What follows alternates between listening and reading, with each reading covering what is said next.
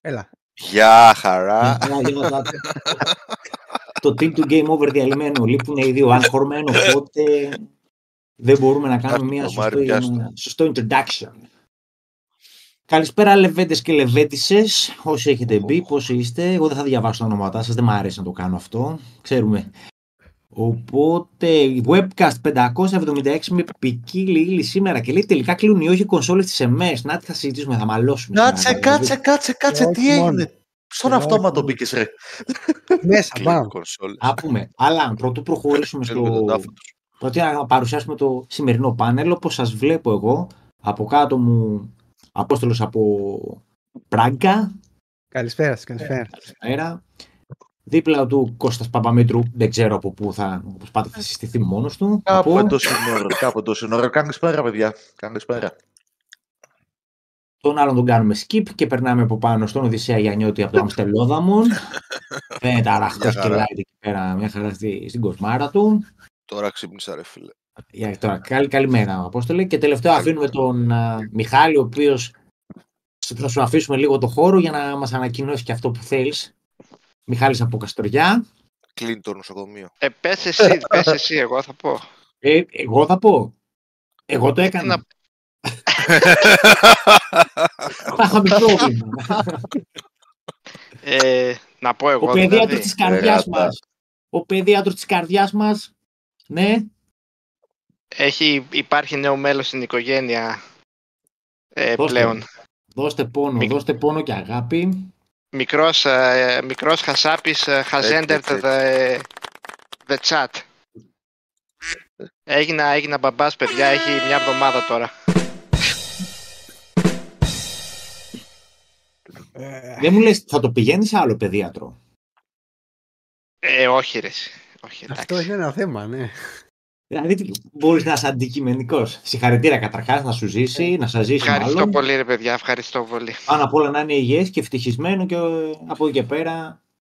Έτσι. Έχει εξαιρετικούς γονείς, έχει, θα μεγαλώσει ένα εξαιρετικό περιβάλλον. Τυχερά αυτά τα παιδιά που μεγαλώνουν με γονεί που είναι καλά στα μυαλά τους πάνω απ' όλα και, στη... Πώς λένε, και στην ψυχολογία τους. Αυτό. Ευχαριστώ πολύ για τα καλά σου λόγια, Ρενίκο. Ε, τι; Πιανού παππού το όνομα θα πάρει. Ε, το δικό μου είμαστε παραδοσιακοί σε αυτό. Αλέξανδρος θα βγει. Έτσι, μπράβο. Αν, αν και εγώ ήθελα ή Άραγκορν ή Λούξεμβουργόκερ, αλλά τέλος πάντων δεν πειράζει. Εντάξει. Όπα, όπα. Θα σου ζήσω Άραγκορν. Γεια σου Γιώργο! Γεια σου Γιώργο, Να σου ζήσει ο Μάριο. Ευχαριστώ Γιώργο, ευχαριστώ να είσαι καλά. Ο Λουίτζι. ευχαριστώ και πάρα πολύ τα παιδιά στο, στο chat. Σας ευχαριστώ, ρε παιδιά. Ευχαριστώ ο πάρα Baby πολύ. Mario, Γιώργο, Baby Mario. Αυτό είναι το δεύτερο που σας λέγαμε την προηγούμενη Δευτέρα. Που Καλά, η πρώτη, την η πρώτη του κουλούρα θα είναι γιώση, έτσι. Με το που το βάλεις στο νερό το παιδί. Τώρα που baby Mario ο Κώστας. κουλούρα γιώση θα του πάρεις. Καλησπέρα σε όλους, καλησπέρα στα παιδιά στο chat. Τι κάνετε; Μπορούμε και χωρίς εσένα, κύριε Καλύφα. Τι μας ήρθες τώρα, αφού κάναμε τα introductions και τα. Ε, τώρα μας ήρθες και πονηρέ Καλύφα. Τώρα τι να σε Τώρα ξύπνησε και ο Γιώργος. Είπαμε, κάνει αυτό και μετά που πας και κοιμάσαι. Okay. Όχι, δεν ξύπνησα, δεν ξύπνησα τώρα. Δεν έχω κοιμηθεί καθόλου. Είμαι έτοιμος να κοιμηθώ. Καλ, καλύτερα είσαι εσύ. Μπράβο.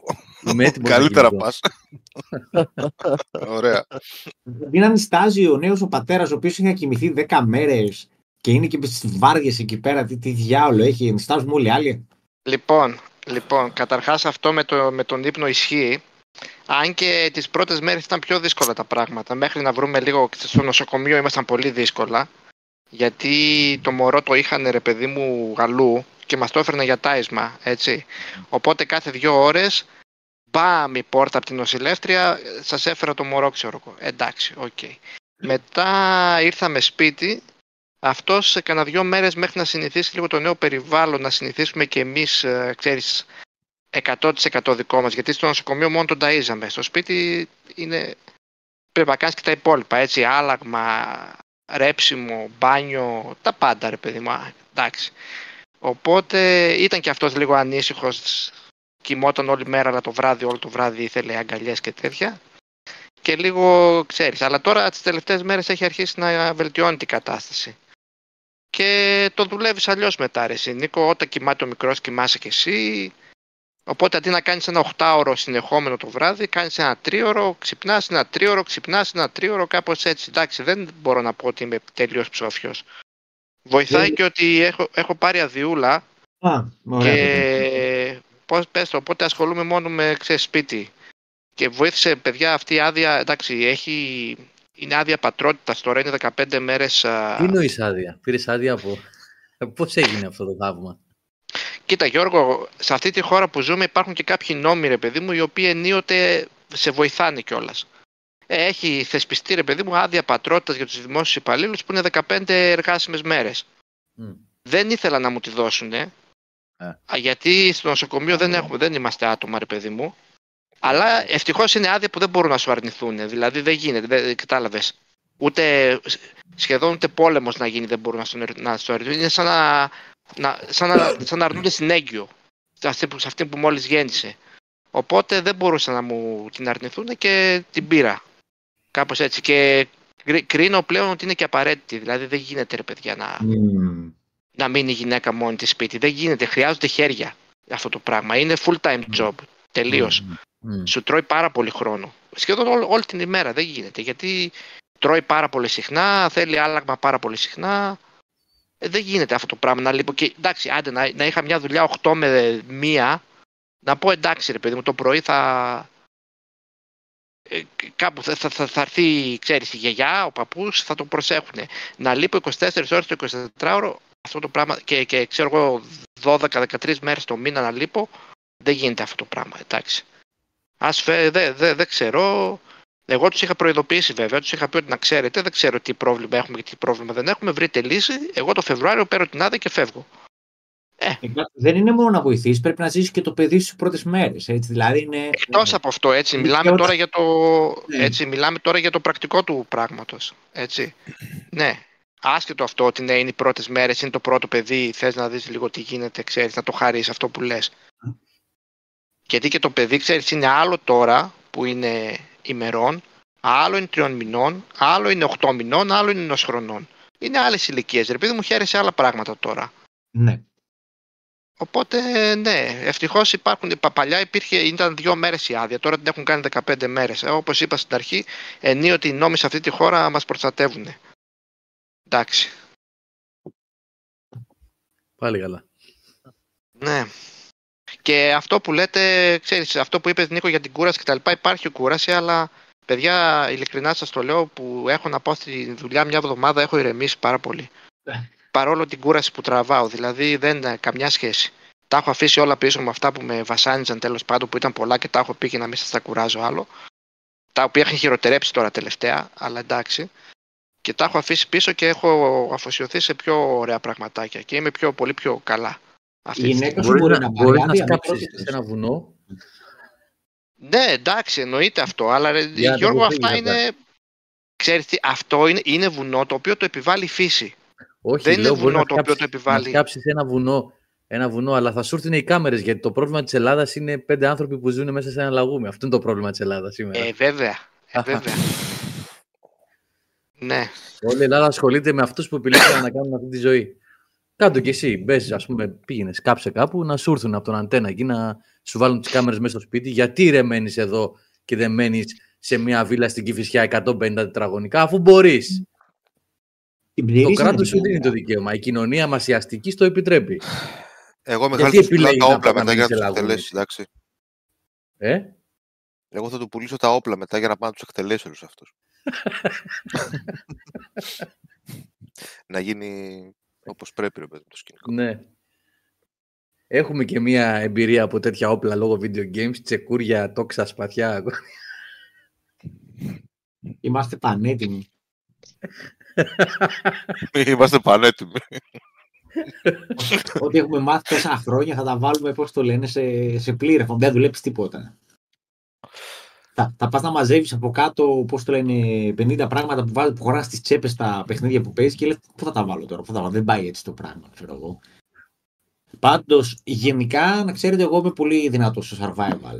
Γνωρίζω πραγματικά 13 χρόνια πρόσκοπος και έχω κάνει και 5 χρόνια αγρότης. Είμαι έτοιμος. Να σε κάνουμε παρέα για τις δύσκολες μέρες ε, όταν θα έρθει η αποκάλυψη, να έρθουμε από εκεί.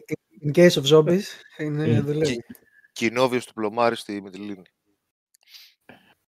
Φέρετε τα Έχω και ένα βιβλίο της SAS από όταν ήμουν στις ειδικές δυνάμεις. Ωραίο. Θα, θα έχουμε να διαβάσουμε. Για δύσκολες στιγμές. θα φέρω κι εγώ κάνα... Τόσα παιχνίδια έχουμε παίξει με ζόμπι, κάτι έχουμε μάθει.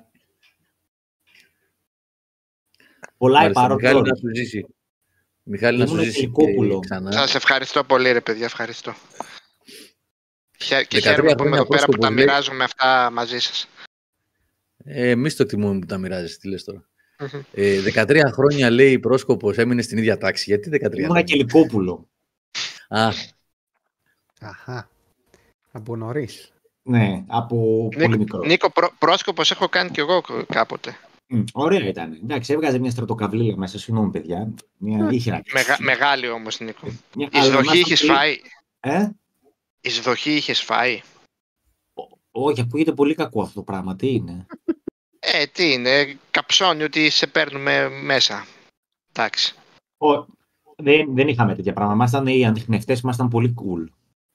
Ναι, δεν θα πω, δεν θα πω τι έκανα. Δεν δε, δε, δε θα πω τι έκανα γιατί είναι ντροπιαστικό για αυτούς που μου το έκαναν, αλλά mm.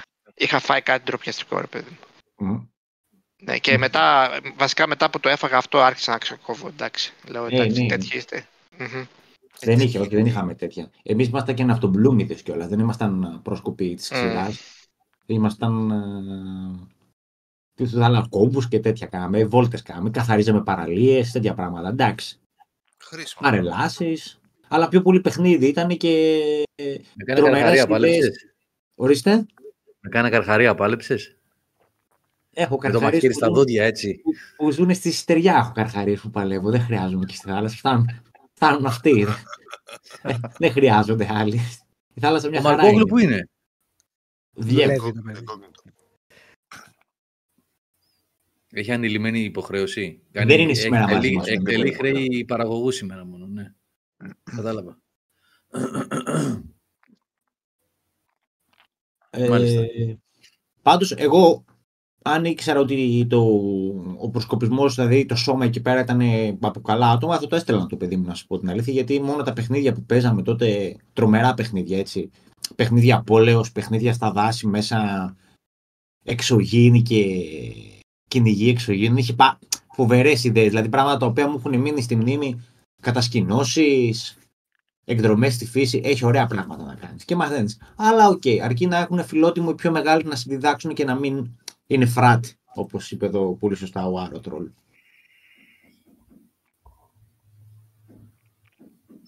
Κάστρα και πουλουρκητέ. Αμάρα, ό,τι λέω Άρο Τρόλ πιάνεις και μου το, μου το ρημάζεις. Τι πράγμα είναι αυτό. Μην μου χαλάσει τις παιδικές μου μνήμες. Μια χαρά. Μια χαρά. Λοιπόν, τι έχουμε να πούμε σήμερα; Έχουμε πράγματα και θάματα. Εγώ έχω κλείσει μικρόφωνο γιατί έχω παρεμβολές. Και θα ε, κοπανάνε. Ε, Σφυριές. Από δίπλα. Σφυριές ή κανένα κρεβάτι; Έλα. Όχι. Το κρεβάτι πάει και με άλλους ήχους συνήθως. Κατά σου πιέσει, έτσι ακούγεται. Ε, δεν είναι τέτοιο. είναι σφυριές. λοιπόν. Δεν έπιασε η μόνωση. Ή πιάνει μόνο από τη δικιά σου μεριά. Δεν την έβαλα ακόμα. Α, θα βάλεις, α, θα βάλεις μόνο. Αν είναι τόσο η τέτοια κατάσταση. Εννοείται. Πόνο δίνει. Α, ναι, περνάει. Κάτι, κάτι ακούγεται, κάτι ακούγεται. Λοιπόν, παιδάκια, τι έχει γίνει; Έγιναν yeah. πράγματα, έγιναν πράγματα. Τα έχουμε εδώ γραμμένα. Η ιστορία του gaming αλλάζουν, τα πάντα όλα. Πάμε παρακάτω, πάμε το επόμενο βήμα. Έκλεισε και η Microsoft και η Sony και η Nintendo την προηγούμενη εβδομάδα. Η, η Nintendo νομίζω δεν έκλεισε. Ε. Απλά θα κλείσει. Θα, κλείσει αυτή, θα κλείσει αυτή την εβδομάδα. Αυτή την εβδομάδα ναι, που πέσανε οι μετοχές. Άμα το λέει ο Κώστας το πιστεύω. ε, Εγώ θα το γυρίσω σε Tiger Electronics τέτοια αυτά τα πώς τα λέγανε ρε. Η, η Atari κάτι κάνει. Η Atari πάει να ανοίξει και ξενοδοχείο. Α, Atari, μπορεί να δουλέψει. Ναι. Να ξέρεις. Μπορεί να πιάσει έτσι. Ε, Λοιπόν, είχαμε τη, ε, το podcast του Xbox που γράψαμε και το ε, κειμενάκι που είπανε τα πράγματά τους εκεί οι άνθρωποι. Ε, τώρα, τι βγάλαμε και τι δεν βγάλαμε από αυτό, ήταν λίγο... Εντάξει. Ήμασταν λίγο να, να δοκιμάσουμε τα νερά σε φάση. Ε, αλλά και πάλι η αλήθεια είναι ότι καταλήγουμε στο ότι υπήρχε καπνός, οπότε υπήρχε και φωτιά. Έτσι, γι' αυτό, δηλαδή. ναι, γι' αυτό φαντάζομαι δεν βγήκε κιόλας ε, την πρώτη μέρα ο Σπένσερ να πει όχι παιδιά ό,τι λένε είναι ideas, ξέρω, μην τα πιστεύετε. Ε, υπήρξε, ναι, υπήρξε πράγμα από πίσω. Γιατί κάτι έχουν στο μυαλό τους. Ε, αυτό που βγήκε από αυτό το podcast ήταν που δεν πήραμε και πολλές απαντήσεις. Δηλαδή ουσιαστικά επιβεβαίωσαν λίγο πολύ τα γύρω-γύρω που είχαν υποθεί τις προηγούμενες μέρες. Ε, είναι ότι τελικά η αλήθεια ήταν κάπου στη μέση.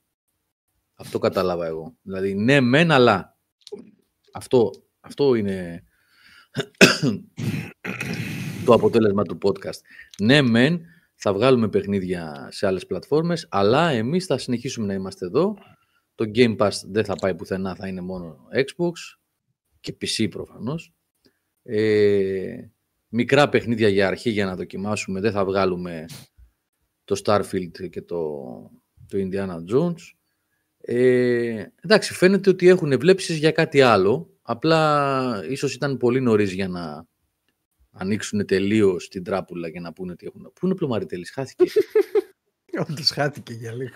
Ξέρετε τι περίμενα να δω εδώ τώρα. Μια σφαίρα από πίσω, μια μπάλα να κάνει έτσι. Προσπαθώ να διαβάσω το μέλλον του gaming. Και να λέει το μέλλον του, του Xbox. ναι.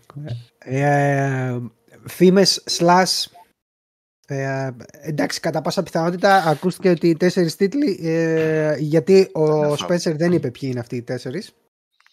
Ε, το μόνο που είπε, που είπε ο ίδιος ήταν ότι δύο από αυτούς είναι multiplayer online τίτλοι οι οποίοι έχουν να κάνουν με κοινότητα. Ε, εντάξει, τώρα. Ναι, τι κάνει μια ουνιά. Κάνει μια ουνιά στα κεραμίδια η όλη φάση και νομίζω το ότι βγήκε να μην μπει ποια είναι τα παιχνίδια αυτά ήταν λιγάκι. Ήταν λίγο ότι να είναι η φάση. Δηλαδή, ε, ναι. βγαίνεις για να ξεκαθαρίσεις κάτι και, δεν, και ουσιαστικά δεν ξεκαθαρίζεις τίποτα πέρα από το ότι ναι, οι φήμες που ακούτε είναι αληθείς και θα σας τα βάλουμε λίγο σε μια σειρά. Αυτό, τίποτα άλλο δεν έγινε. Όπως επίσης και το ότι δεν φέρνουμε Indiana Jones και Starfield που είπες στο podcast, μετέπειτα στη συνέντευξη που έδωσε στο The Verge, ε, όταν το ρώτησε ο, ο Τάκης εκεί που έπαιρνε τη συνέντευξη, δεν θυμάμαι ποιος δεν κάνει τη συνέντευξη, και του είπε δεν θα τα φέρει σίγουρα ποτέ. Και λέει, Ε, ποτέ μιλες ποτέ και δεν ξέρεις και πώς θα δείξεις το μέλλον. Και Εντάξει. Λίγο έγκυος, πολύ έγκυος. Ναι, λίγο... Εντάξει, φαίνεται... νομίζω ε, ότι βάσει της φημολογίας την προηγούμενη, όχι την προηγούμενη, την πιο προ... δύο Δευτέρες πίσω δεν ήτανε. Αχα. Ναι, δύο ναι. Δευτέρες πίσω. Το είχαμε εξαντλήσει το θέμα, ε, γιατί μέσα στις άκρες αυτά γίνανε, εκτός βέβαια από το Game Pass, το οποίο αυτό ήταν απόλυτη στο Game Pass, ότι δεν φεύγει, τουλάχιστον από το τι υπόθηκε σε αυτό το podcast. Είναι κάτι που το έχουν ως δυνατό χαρτί για τις πλατφόρμες τους και ότι το hardware θα το συνεχίσουν. Εγώ που διάβασα σε πολλά μεγάλα sites του εξωτερικού θεωρούν σχεδόν βέβαιο ότι θα δώσει κάτι σε φορητό. Ναι, είναι μια πολύ τώρα. Ναι, κάτι δηλαδή σε στυλ Steam Deck να το πω έτσι. Ναι, ναι. Ε, αυτό το θεωρούν βέβαιο κάποιοι τέλος πάντων που έχουν πηγές και γνωρίζουν κάτι περισσότερο. Και αυτό που είπαν στο podcast, που επίσης είναι επίσημο αυτό, είναι ότι θα ετοιμάσουν και νέο Xbox, έτσι. Νέα κονσόλα που θα είναι συγκεκριμένα η ε, Sarah Bond, τι λένε, σωστά θυμάμαι mm-hmm. το όνομά της είπε ότι θα είναι το μεγαλύτερο άλμα τεχνολογικό που έχει γίνει ε, σε γενιά hardware. Εντάξει, ναι. Αμούλης. Ναι. Εντάξει, δεν λέω ότι θα είναι ή δεν θα είναι. Λέω το μέγεθος της δήλωσης είναι μεγάλο. Είναι βαρύγδουπη δήλωση αυτή να το λέει αυτό το πράγμα. Ε, οπότε είπαμε, είναι ναι μεν αλλά η όλη φάση. Θα είμαστε εδώ, δηλώνουμε ε, παρόντες. Η Microsoft δηλώνει παρούσα σαν εταιρεία και στο hardware και στο software. Αλλά επειδή το, χρήμα είναι, είναι γλυκό και εντάξει, λογικά επιχειρηματικά βλέποντάς το, έχει απόλυτη λογική αυτό το πράγμα. Θα βγάλουμε και μερικά παιχνίδια. Έτσι, για να δούμε πού πάει το πράγμα και σε άλλες πλατφόρμες. Δεν τη χαλάει καθόλου να πουλήσει το Hi-Fi Rush πολλά, πολλές εκατοντάδες χιλιάδες, ενδεχομένως και περισσότερα εκατομμύρια, δεν ξέρω πόσα θα μπορούσε στο Switch, ή το Sea of Thieves να το παίζουν και όσοι έχουν PlayStation 5. Δεν θα τη χαλάσει τη Microsoft. Ε, ναι, όσον αφορά τη φήμη που είπες για το φορητό, ακούγεται ότι υπάρχει περίπτωση στην επόμενη γενιά ή ό,τι κάνουν τέλος πάντων, ε, το S να είναι αυτό το φορητό και να παίξουν σε φάση ίσως ε, σαν ε, switch. Δηλαδή να είναι φορητό, αλλά να το κολλάς και σε τηλεόραση. Εγώ πάντως αυτό που διάβασα σε αυτά τα sites που επαναλαμβάνω ε, πήρα δύο και το αναφέρω τώρα γιατί δεν είναι ωραίο να αναπαράγεις τι λέει ο ένας και ο άλλος γιατί είναι αυτά που εμένα δεν μου αρέσουν αλλά επειδή το είδα σε δύο-τρεις πηγές που είναι αξιόπιστες ε, τις θεωρώ τουλάχιστον εγώ αξιόπιστες ε, είναι ότι το φορητό και ένα revision του Xbox, όχι το, η νέα γενιά, ένα revision της υπάρχουσας γενιάς, θα είναι για φέτος, για τα Χριστούγεννα. Στο podcast υπόθηκε ότι θα μάθουμε νέα Τι θα είναι για φέτος τα Χριστούγεννα; και revision για revision Φέτος Χριστούγεννα, ένα revision του υπάρχοντος Xbox, του Series να το πω έτσι. Γενικά και τον 2 ας πούμε. Ε, μπορεί να είναι... Ή του X, ξέρω εγώ. Δηλαδή, για, για, τι πράγμα μιλάμε, για ένα Slim, για ένα Pro, για κάτι ναι, τέτοιο. κάτι τέτοιο, κάτι τέτοιο. Όχι νέα γενιά, αλλά μια Αχα. αναβάθμιση της υπάρχουσας Αχα. και το φορητό. Αυτά είναι κοντά από ό,τι λένε αυτοί που τέλος πάντων υποτίθεται ότι έχουν πληροφόρηση. Ε, για το φορητό δεν ξέρω, αλλά για το revision μου φαντάζει πάρα πολύ λογικό να δούμε κάτι σε αναβάθμιση φέτος, γιατί Στοιχεία πωλήσεων δεν δίνει η Microsoft για τα Xbox, δεν ξέρουμε πού βρίσκεται, αλλά για να μην δίνει στοιχεία, δεν... η λογική λέει ότι δεν πηγαίνει πολύ καλά, ε, που σημαίνει ότι θέλει κάτι, θέλει κάτι να κάνει για να, μάλλον πρέπει μάλλον κάτι πιο σωστά, πρέπει κάτι να κάνει για να ανανεώσει το ενδιαφέρον και σε αυτό το, το πλαίσιο. Ε, ναι, όσον αφορά τους αριθμούς, αν ε, θέλετε υπάρχει μία αυτή ας πούμε μέσω λαμίας που λέμε ε, επειδή ξέρουμε ότι η Sony έχει δώσει νομίζω ότι έχουν πουληθεί περίπου 58 εκατομμύρια 50 εκατομμύρια δεν θυμάμαι PlayStation 5 ε, στη συνέντευξη του ο πρόεδρος της 2K δεν θυμάμαι τώρα το όνομα του σκάλωσα ε, είπε κάτι και υπόθηκε κάτι για 80 εκατομμύρια κονσόλες. Οπότε υπάρχει περίπτωση το Xbox να είναι γύρω στα 30 οπότε πάει πάλι ένα προς δύο όπως πήγαινε όχι όπως πήγαινε την προηγούμενη γενιά, γιατί μετά ξέφυγε το PlayStation 4. Αλλά μέχρι κάποια φάση κάπως έτσι πήγαινε. Ε, αλλά θα το, είπανε, επίσημα είπαν ότι holiday season θα μάθουμε νέα. Οπότε από τέλος Νοέμβρη μέχρι Χριστούγεννα σίγουρα κάτι θα υποθεί.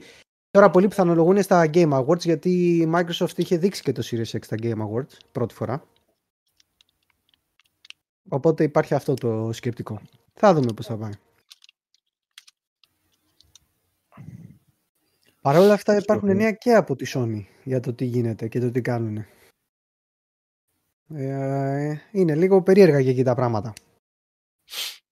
Ε, γιατί Εγώ αυτό, που, ναι. αυτό που είδα και με ανησύχησε σε ό,τι έχει να κάνει με το 24 και το τι συμβαίνει ακριβώς στην αγορά αυτή τη στιγμή είναι ε, η είδηση ότι σε ένα call που έγινε για τους μετοχους της Sony υπόθηκε ότι το είχαμε συζητήσει και μαζί στο Discord αυτό ε, ότι δεν θα έχει κάποιο μεγάλο δικό της, δικό της, όχι third party, τύπου Rise of the Ronin και ε, Stellar Blade λέγεται το άλλο. Ε; Το Stellar Blade είναι πάλι τρίτου. Ε, Stellar Machete. Ναι, ναι, ναι. Stellar, ναι Αυτό λέω, όχι mm-hmm. τέτοιου τύπου παιχνίδια, mm-hmm. αλλά δικά της, δηλαδή να το πω αλλιώς τύπου Last of Us, τύπου God of War και, και τα λοιπά. Δεν θα έχει μέχρι τον Απρίλιο. Βασικά υπόθηκε ότι δεν θα έχει sequel. Οπότε ίσως να υπάρξει κάτι καινούριο από τα στούντιο της. Εσείς έχετε ακούσει, είμαστε στο Φεβρουάριο, στα μισά του mm. Φεβρουαρίου του 24. Τουλάχιστον, δεν θα πούμε για το Σεπτέμβριο τον Οκτώβριο, αλλά τουλάχιστον μέχρι τον Ιούνιο-Ιούλιο που είναι η πρώτη, η πρώτο, το πρώτο εξάμεινο. Εκτός από τα third party που είπαμε προηγουμένως, δηλαδή Stellar Blade, Rise of the Ronin έχει κάτι άλλο η Sony; Δεν έχει κάτι άλλο. Όχι, όχι, δικά της δεν έχει. Είναι μόνο με third party. Το Wolverine που είναι το επόμενο της Insomniac δεν νομίζω ότι θα το έχει έτοιμο φέτος. Mm-hmm. Έχετε ακούσει κάτι άλλο που είναι... Καλά, δεν το συζητάμε για Death Stranding 2, ούτε καν. Δεν έχει ε, ναι. Δεν νομίζω ότι υπάρχει κάτι από τα πολύ μεγάλα της παιχνίδια. Δεν μιλάμε για τα live as a service. Τα live as a service είναι μια άλλη ιστορία που είπε ότι εκεί θα επενδύσει πολύ και άμεσα κιόλας και ξεκίνησε με το Helldivers. Είναι άλλο πράγμα αυτό. Μιλάμε για τα, για τα παιχνίδια της Sony, τα first party, τα δυνατά του τύπου... Για το ε, War, τα... Spider-Man. Ναι, ναι, ναι. Spider-Man, Last of Us. Αυτά που δίνει η Sony τέλος πάντων που είναι η αιχμή του δόρατος και η προστιθέμενη αξία στα... στις κονσόλες της. Αυτό ε... για την ώρα φαίνεται να παίζει το, το σενάριο αυτό. Δεν υπάρχει κάτι στον ορίζοντα άμεσα. Τουλάχιστον από ό,τι γνωρίζουμε αυτή τη στιγμή, έτσι. Ναι, αυτό ακριβώς είπε ο, το Τόκι, ο οποίος ε, είναι, ήταν στα οικονομικά ο διευθυντής και τώρα είναι στη θέση του Jim Ryan μέχρι να βρουν κάποιον άλλον. Οπότε τρέχει τώρα το τμήμα του PlayStation. Ε, ναι, ε, επίσης πάνω σε αυτό ε, με τα παιχνίδια ας πούμε υπόθηκε, υπόθηκαν πολλά εκεί, μάθαμε πολλά, μάθαμε και για το, τα λεφτά που βγήκανε ή δεν βγήκανε ε, τα λεφτά, το τι γίνεται με τα παιχνίδια και αυτά. Πάνω στα παιχνίδια ε, είπε ότι θα κοιτάξουν λίγο πιο στενά τις κυκλοφορίες σε PC. Βασικά είπε σε άλλες πλατφόρμες όπως το PC. Το οποίο δεν ξέρω τι ανοίγει, τι παραθυράκι ανοίγει και γιατί και ίσως να μην περιμένουν δύο χρόνια όπως είναι τώρα πούμε, περίπου. Τόσο δεν είναι, 1,5-2 χρόνια περιμένουν για να βγει κάτι στο PC. Πάντως το, το Final Fantasy VII το remake, το οποίο είναι από τις περιπτώσεις των τρίτων παραγωγών που βγαίνουν αποκλειστικά για το PS5. Ναι, παιχνίδια, για να το... Έχει... Συγγνώμη λίγο να σε διακόψω. Ένα λεπτό μόνο να πω αυτό. Ναι. Προσπαθούμε, να πω κάτι μόνο, ένα λεπτό. Ναι, ναι, ναι. Επειδή γράφει ένας θα βγουν παιχνίδια θεωρώ όλοι. Ναι, είναι πολύ σημαντικό όταν κάνουμε μια συζήτηση εδώ, μεγάλοι άνθρωποι, εμείς μεγάλοι εσείς, ή μικρότεροι ή μεγαλύτεροι, δεν έχει σημασία τέλος πάντων. Προσπαθούμε σιγά σιγά να τα λέμε ψύχρεμα και να καταλαβαίνόμαστε. Εγώ δεν είπα ότι θα έχει παιχνίδια το PlayStation 5. Δεν ξεκίνησα τη συζήτηση λέγοντας ότι εκτός από τα third party ή τα second party να τα πούμε έτσι, τις ειδικές συμφωνίες που έχει αναφέρθηκε ε, ο πρόεδρος της Sony στα μεγάλα exclusive single player παιχνίδια. Φυσικά και θα έχει παιχνίδια, γιατί δεν θα περάσει ένα ολόκληρο 24 και το Tekken 8, παρόλο που είναι multi-platform, έγινε το marketing με τη Sony. Στο PS5 προωθήθηκε. Έχει το Final Fantasy 7. Έχει και το Rise of the Ronin. Έχει και το Stellar Blade.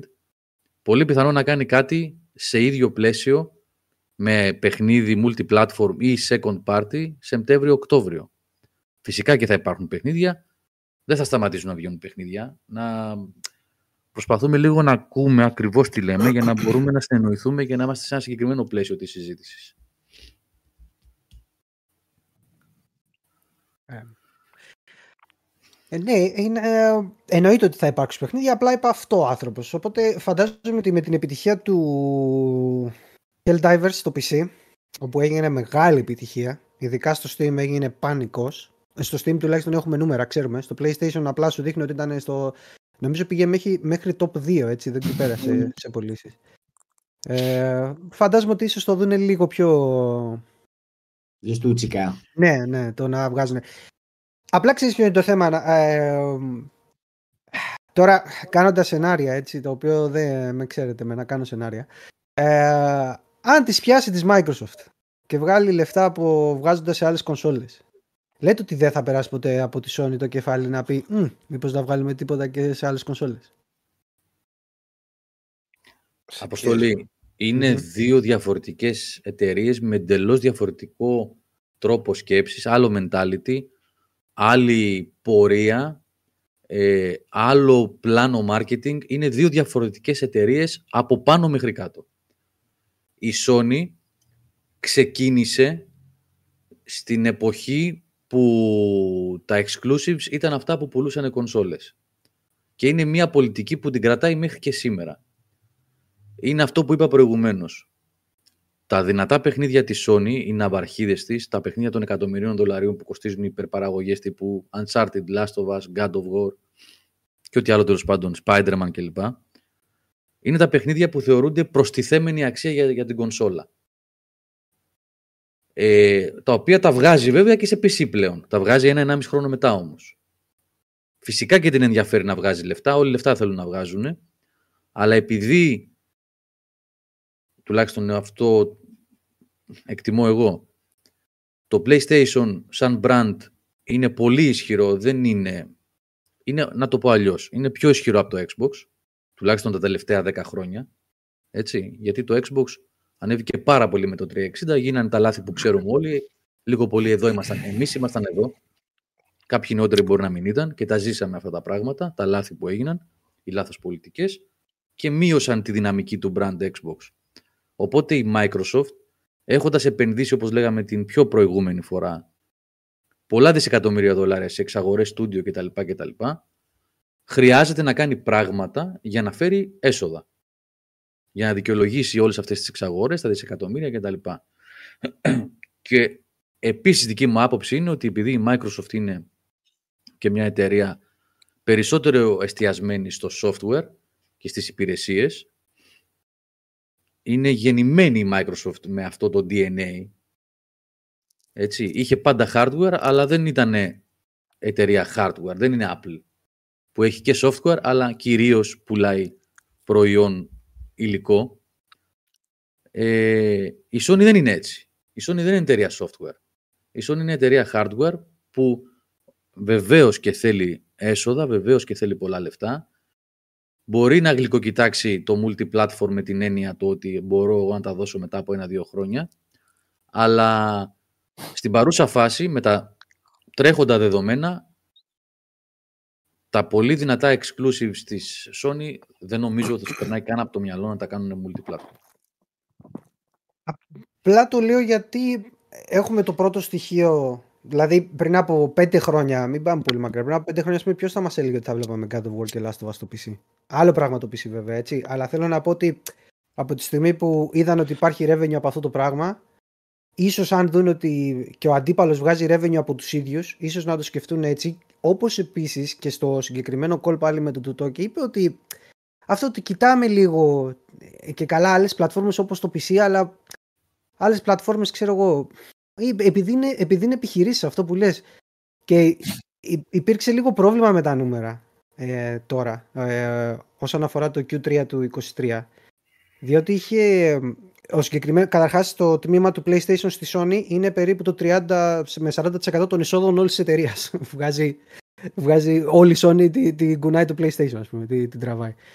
Ε, και επειδή τώρα ε, στα οικονομικά αποτελέσματα που βγήκανε είχε ρεκόρ σε, ε, σε έσοδα ε, προς τα πάνω. Νομίζω συν 20 κάτι της εκατό. Τώρα τα έχω εδώ, αλλά αν θέλετε να σας πω ακριβώς μπορώ να το δω. Αλλά είχε ρεκόρ ε, επίσης σε καθαρό κέρδος προς τα κάτω. Mm. Μείον 14-15% νομίζω. Οπότε ενώ είχαν πάρα πολλά έσοδα, είχαν πάρα πολλά έξοδα. Βέβαια, όταν λέμε ότι είχε καθαρό κέρδος προς τα κάτω, δεν σημαίνει ότι χάσανε. Σημαίνει ότι απλά βγάλαν λιγότερα. Έτσι. Δεν είναι ότι μπήκανε μέσα. Ότι τα δίνανε και από την τσέπη τους. Οπότε δεν ξέρω. Λέω, ξέρεις, ίσως επειδή επίσης ε, αλλάξανε τους στόχους τους για πόσα PlayStation 5 θα πουλήσουν μέχρι το τέλος του φυσικού έτους που τελειώνει το Μάρτι, νομίζω. Ε, αλλάξαν τους στόχους από 25 εκατομμύρια το πήγανε στα 21. Ναι, οικονομικό έτους, συγγνώμη. Ε, Μιλάμε για το επόμενο τρίμηνο όμως, έτσι. Δηλαδή, δεν, είναι, δεν ξέρω, στο μυαλό μου δεν μου φαίνεται και εμένα ότι είναι κάτι φοβερό αυτό, έτσι. Mm-hmm. Για 4 εκατομμύρια δεδομένου δεν υπάρχουν και παιχνίδια κιόλας. Σημαντικέ first party κυκλοφορίες. Ναι, αυτό, με, αυτό, με τη, αυτό με τις κονσόλες σίγουρα. Απλά λίγο το, το, το, το, τι μπήκε και το τι βγήκε. That's what she said. Είναι λίγο που με... που φαίνεται λίγο περίεργο ας πούμε. Γιατί δεν ξέρω. Επίσης, ε, στη συγκεκριμένη κλίση είπε και ο πρόεδρος ότι διανύουμε λέει, το τελευταίο μισό του PlayStation 5. Ε, ναι. Mm-hmm. Αφού έχουν βγει παλιότερα φήμε ότι 27, αν δεν βαριά 28 θα βγει το καινούριο. Mm-hmm. Ε, ναι, αυτό είναι Ναι, περίπου. δεν, είναι, δεν είναι ακριβώς είδηση. Όποιος παρακολουθεί τη βιομηχανία... Όχι, σε... Ρε παιδί μου στα projections που κάνουν σε αυτές τις... Ναι. Όταν κλείνει ο χρόνος ο οικονομικός, ας πούμε. Ναι, η κάθε κονσόλα έχει χρόνο ζωής, ε, βασικά έχει χρόνο ζωής 10-15 χρόνια, αλλά ο κύκλος μέχρι την επόμενη γενιά, να το πούμε πιο σωστά, mm. Είναι τα 6-7 χρόνια. Ε, το PlayStation 5 είναι ήδη 3, ε, 3 και κάτι. 3 και κάτι, ναι, ναι. ναι. Ε, λογικό είναι να πει ότι είναι on the latter stages of its ε, life cycle, όπως το είπε. Ε, λογικό είναι αυτό. Δηλαδή, όπως είπε ο Οδυσσέας τώρα, το 27-28, ε, λέμε τώρα. Λογικά, ναι, ναι, λογικά. Ναι. Δεν το λέω εγώ. Από αυτά που βγαίνουν από τα οικονομικά αποτελέσματα στο κλείσιμο ναι, ναι, ναι, ναι. έτους. Δηλαδή, ναι, εκεί ναι. δώσανε την... ναι. το διάστημα,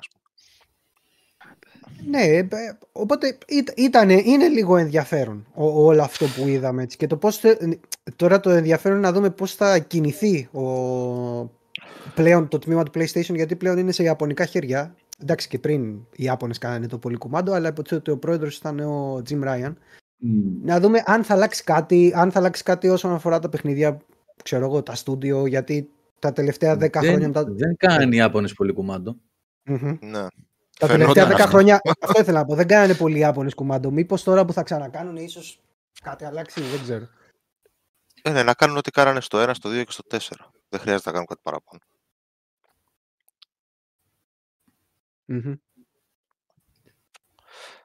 Θα το δούμε. Έτσι Είναι ενδιαφέρον. Πηγαίνει, έτσι όπως πηγαίνει η βιομηχανία και υπάρχουν αυτές οι ε, τέλος πάντων εξελίξεις και τα trends και ανακατατάξεις και τα στοιχεία τα οικονομικά που μετράνε πόσα έβαλα, πόσα έβγαλα, ε, ποιες είναι, τι, τι projections είχα, δεν μου βγήκαν κτλ. Πλέον Όλα μπορείς να τα πεις πιθανά. Όλα. Όλα είναι πιθανά. Εγώ έκανα μια εκτίμηση βάσει του πώς λειτουργούσε η Sony μέχρι, βασικά πώς λειτουργεί μέχρι σήμερα και της διαφορετικής προσέγγισης που έχει στο gaming από τη Microsoft μέχρι σήμερα. Δεν αποκλείεται ποτέ να τα υπολογίσουν, να τα βάλουν κάτω και να σκεφτούν κάτι άλλο. Αυτά βέβαια είναι τώρα εικασίες και θεωρίες ε, γιατί τα δεδομένα είναι συγκεκριμένα αυτή τη στιγμή. Τα δεδομένα είναι ότι η Microsoft παραμένει κανονικά, ούτε έκλεισε ούτε τίποτα. Τα που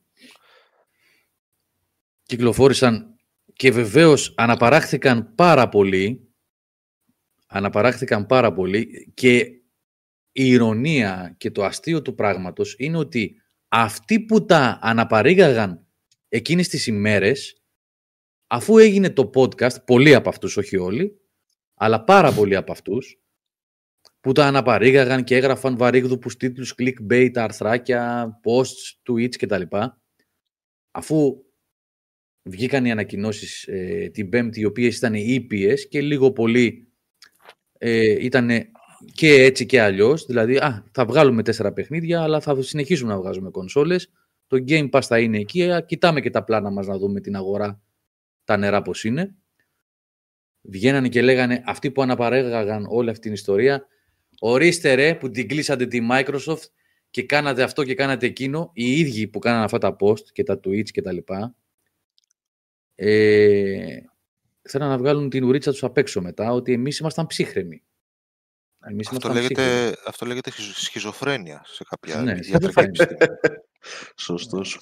Ακριβώς. My thoughts ε, Δυστυχώς μια σχιζοφρένεια. Είναι, αυτό είναι πολύ σύνηθε στα, στα μέσα μαζικής ενημέρωσης και όλοι το κάνουν αυτό. Το είπε η τηλεόραση. Πολύ κοντή μνήμη. Πώς το λένε; Ο, ό,τι θες μπορείς να γράψεις. Όλη την Εξαρτάται από πού ενημερώνεσαι, ρε Σινικό. Ναι, ναι, ναι, ναι. Τη τηλεόραση την κλείνεις κιόλας. Ναι, σωστός ο Άρωτρολ. Και κολοτούμπα μπορείς να το πεις. Το λες και κολοτούμπα. Ναι. Λοιπόν, αυτό που, αυτό που βλέπω εγώ τις τελευταίες εβδομάδες, βασικά εδώ και πολύ καιρό, όχι τελευταίες εβδομάδες, αλλά είναι τώρα αυτό με τη Microsoft που έγινε, που ήταν έντονο, είναι ότι το προφίλ της βιομηχανίας έχει αλλάξει τελείως. Να μου πεις τώρα, περίμενες ρε μεγάλη και εσύ να το καταλάβεις αυτό, δηλαδή που βγήκε η Microsoft να πει ότι θα βγάλει τέσσερα παιχνίδια σε άλλη πλατφόρμα.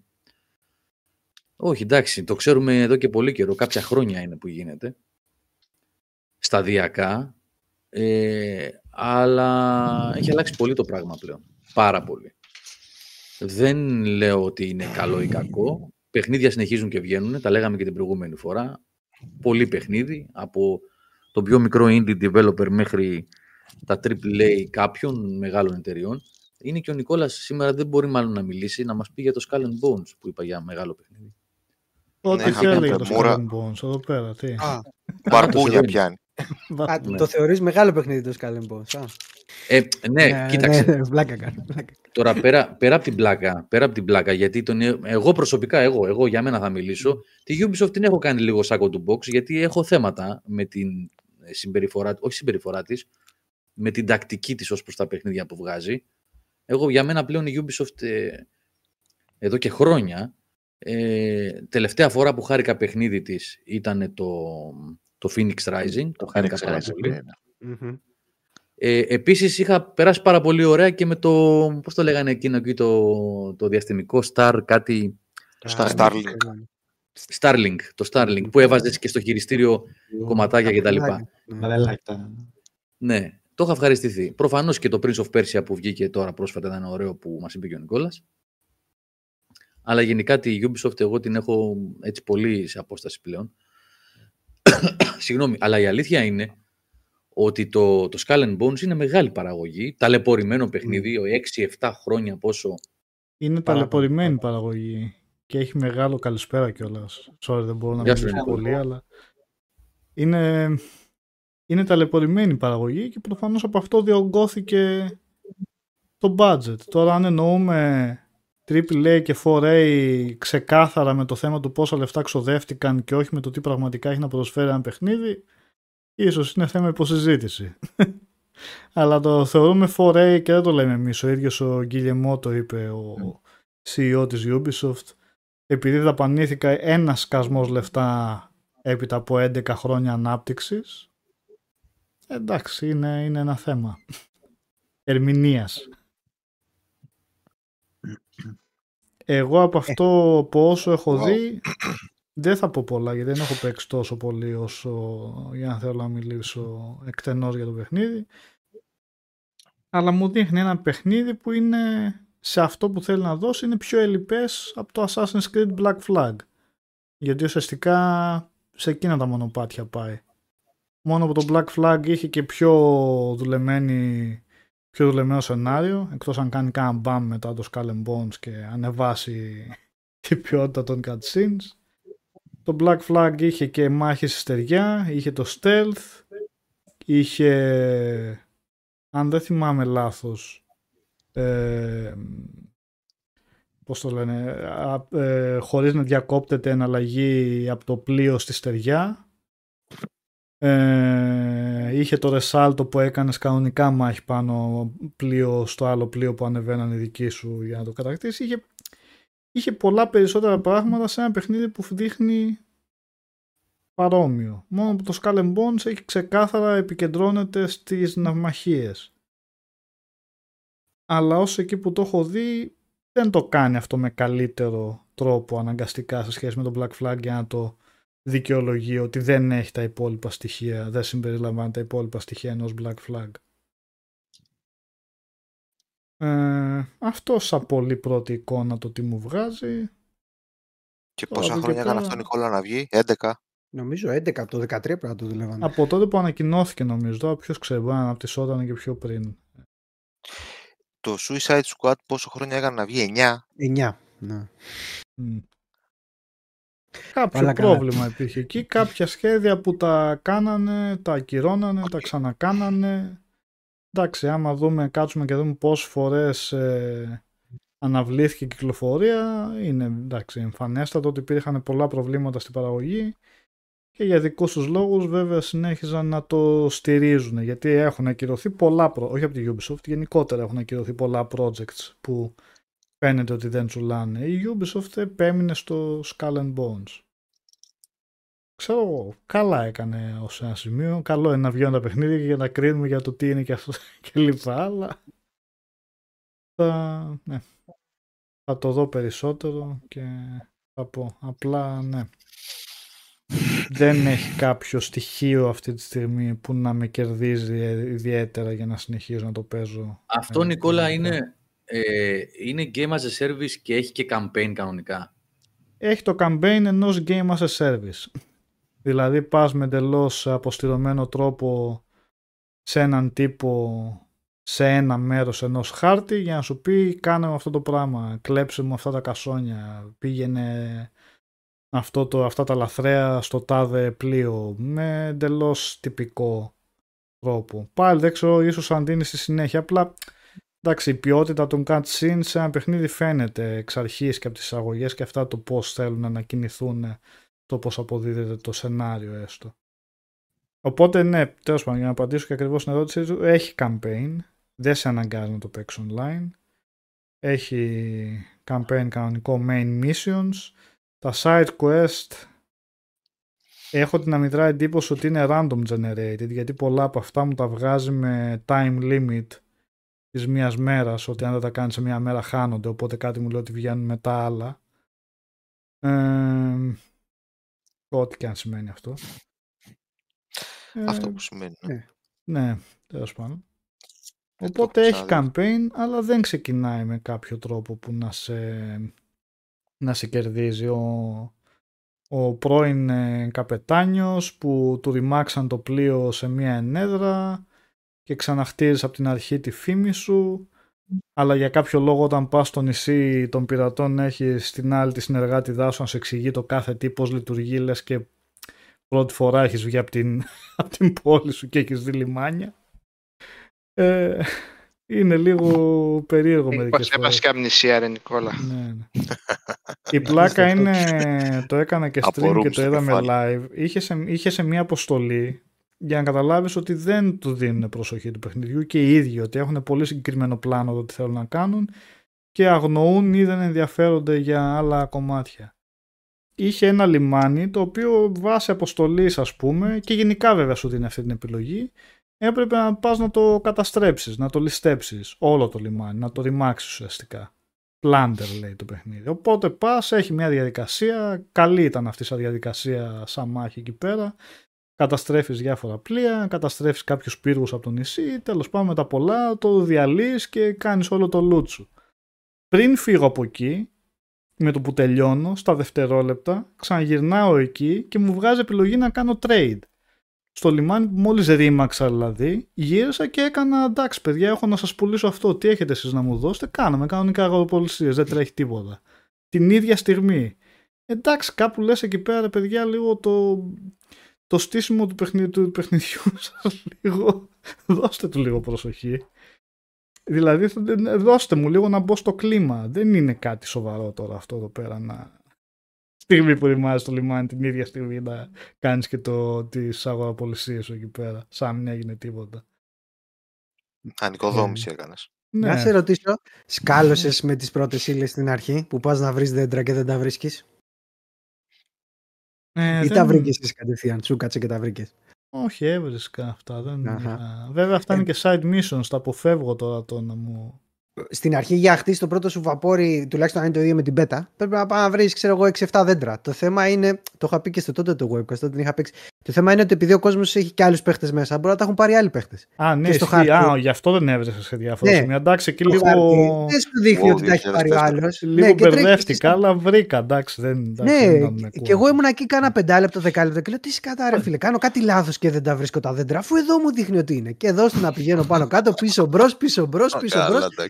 Ε, και μετά λέω άντε, πάω σε άλλα δέντρα αύριο. Καλά, εγώ σε αυτό το λιμάνι που είχα πάει να κάνω πλάντερ, να το ληστέψω, μου είχε βγάλει μήνυμα που λέει περίμενε, το κάνει άλλος τώρα. και περίμενα στην ουρά να πάω να ρημάξω το λιμάνι. Πε, sorry, φίλε, εγώ το κάνω και το ρημάζω. Περίμενε. Ένα-ένα. Όλοι θα το ρημάξουν. Καλά ακούγονται όλα αυτά. Πολύ θετικά. Αλλά αν μιλήσουμε τώρα για το gameplay της ναυμαχίας, έχουμε κάτι διαφορετικό από το Black Flag, κάτι το οποίο... Δεν είδα κάτι, απλά αυτό έχω ένα ερωτηματικό γιατί εντάξει έχει πολλά διαφορετικά είδη κανονιών και καράβια τα οποία δεν τα έχω δει. Εντάξει μπορεί να γίνεται πιο περίπλοκο στο θέμα της μάχης, ας πούμε, αργότερα. Ε; Ναι, ναι, ναι. ναι. Το Black έχει καλύτερο σύστημα μάχης. Άσε. Ε, τι, ναι, okay. Ο Κώστας το έχει παίξει ήδη περισσότερο από μένα λόγω της μπέτας, γι' αυτό και ε, το περισσότερο από σένα είναι σχετικό, έτσι. Δεν, ε, γιατί το λες αυτό περισσότερο; Κάνα 6 7 ώρες έπαιξες.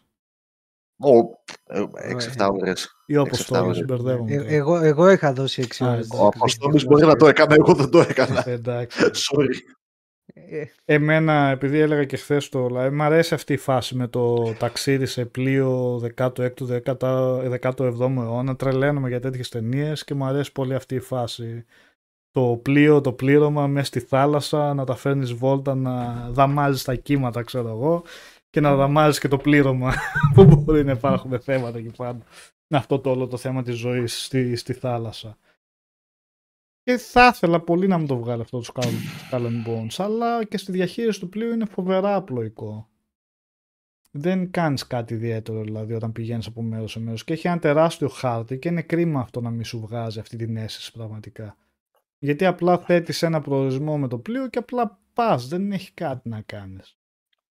Δεν, δεν έχει κάτι έτσι που θα το βοηθούσε να κάνει αυτό το ταξίδι έτσι πιο ενδιαφέρον σε όπως ένα Sea of Thieves ας πούμε που είναι εντάξει ένα παραπλήσιο εννοείται παιχνίδι το οποίο σε έχεις όλη αυτή τη διαδικασία συνέχεια πώς θα κάνεις τα πανιά, να έχεις το πιδάλιο, να ε, έχει διάφορες εργασίες δηλαδή, να κάνεις πάνω στο ναι. πλοίο που κάνουν ενδιαφέρον το ταξίδι εάν σ' αρέσει αυτό το, αυτό το ύφος του παιχνιδιού η διαχείριση του πλοίου σε light βαθμό αλλά έστω σε ένα βαθμό εδώ πέρα δεν έχει κάτι Οπότε η μάχη είναι αυτό που έχει κάτι να δώσει. Έχει την πλάκα της, είναι ωραία η μάχη. Αλλά το ταξίδι ε, ασθμένει αυτή τη στιγμή. Δεν μπορώ να φανταστώ δηλαδή, να συνεχίζω να το παίζω και να αρχίσει να μου αρέσει περισσότερο. Γιατί φαίνεται κουραστικό αυτή τη στιγμή. Απλά διεκπαιρεωτικό δηλαδή.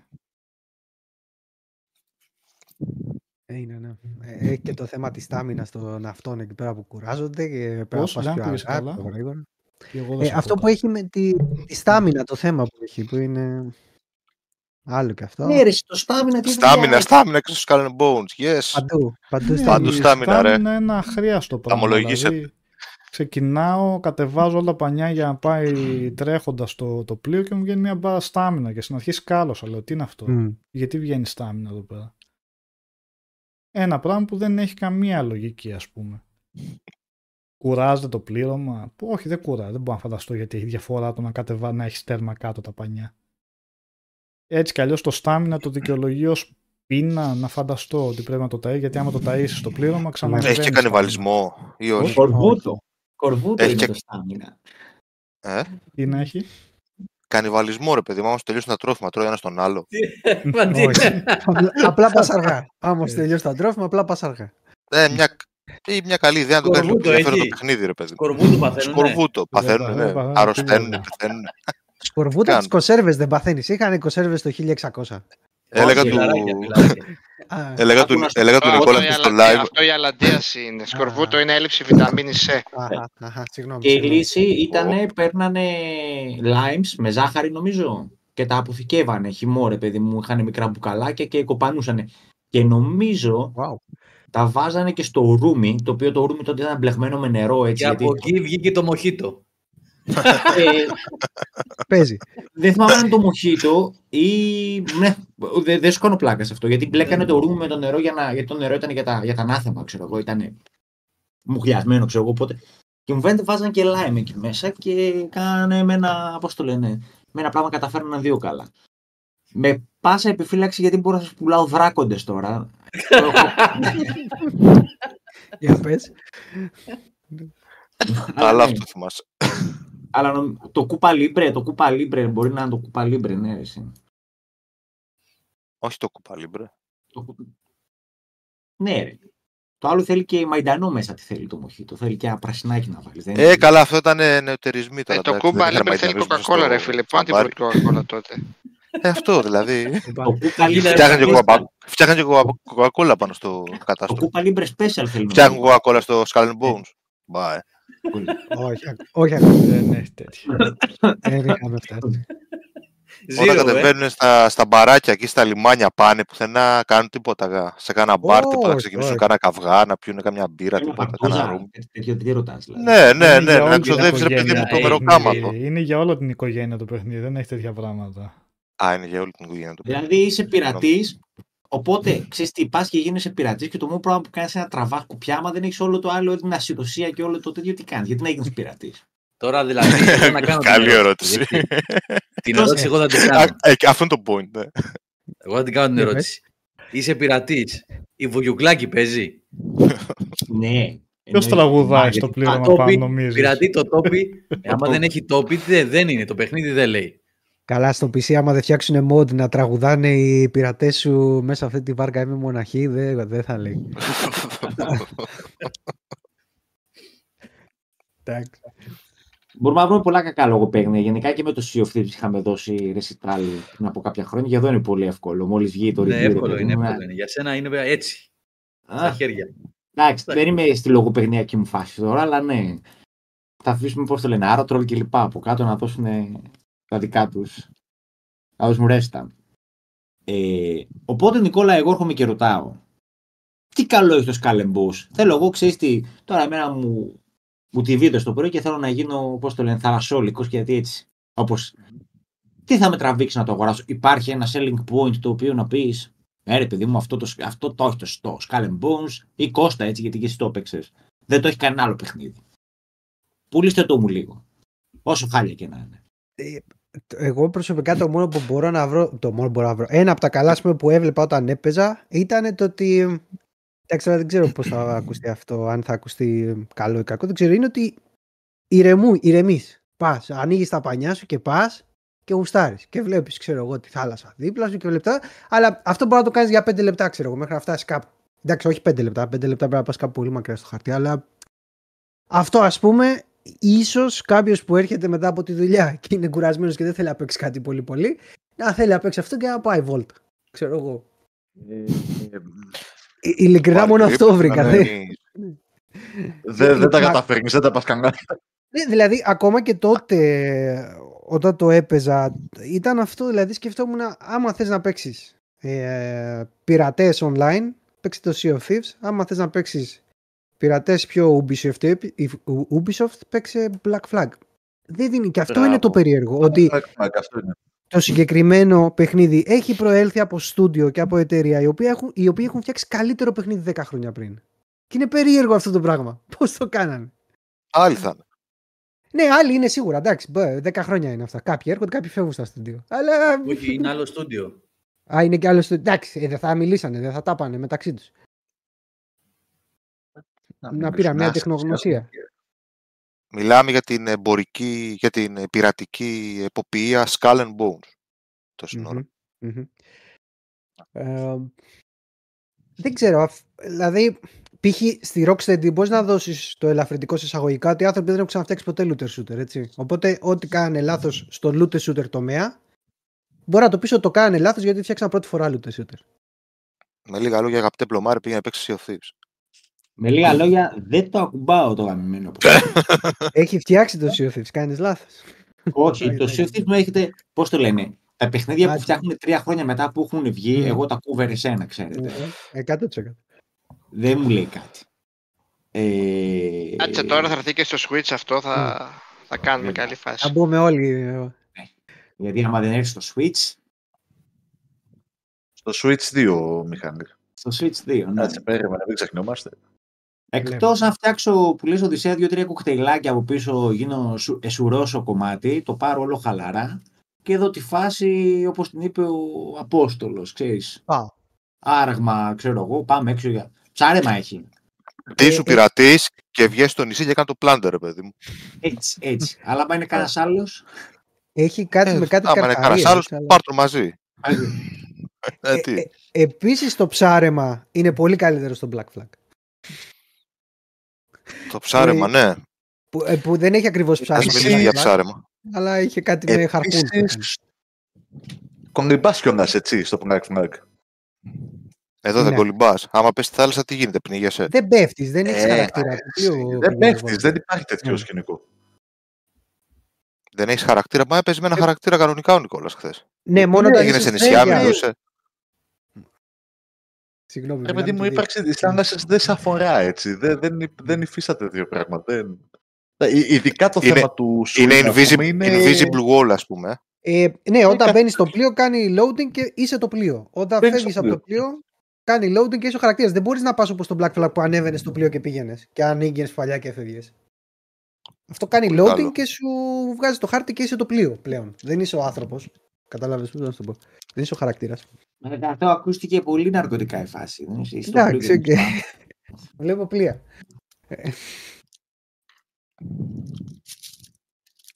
Εντάξει, θα το δούμε. Θα δούμε στο review. Περπατάς πάνω στη θάλασσα. Κάτι είναι Καλό και αυτό. Έχει ένα μεταφυσικό, ας πούμε, τουλάχιστον. Τα κάναν κι άλλοι αυτά. Ε, μαλάκες, και, και είχε, το, το είχαμε δει τότε και πότε ήταν εσύ Γιώργο, ε, η, η 3 του 18, του 17. Του 18.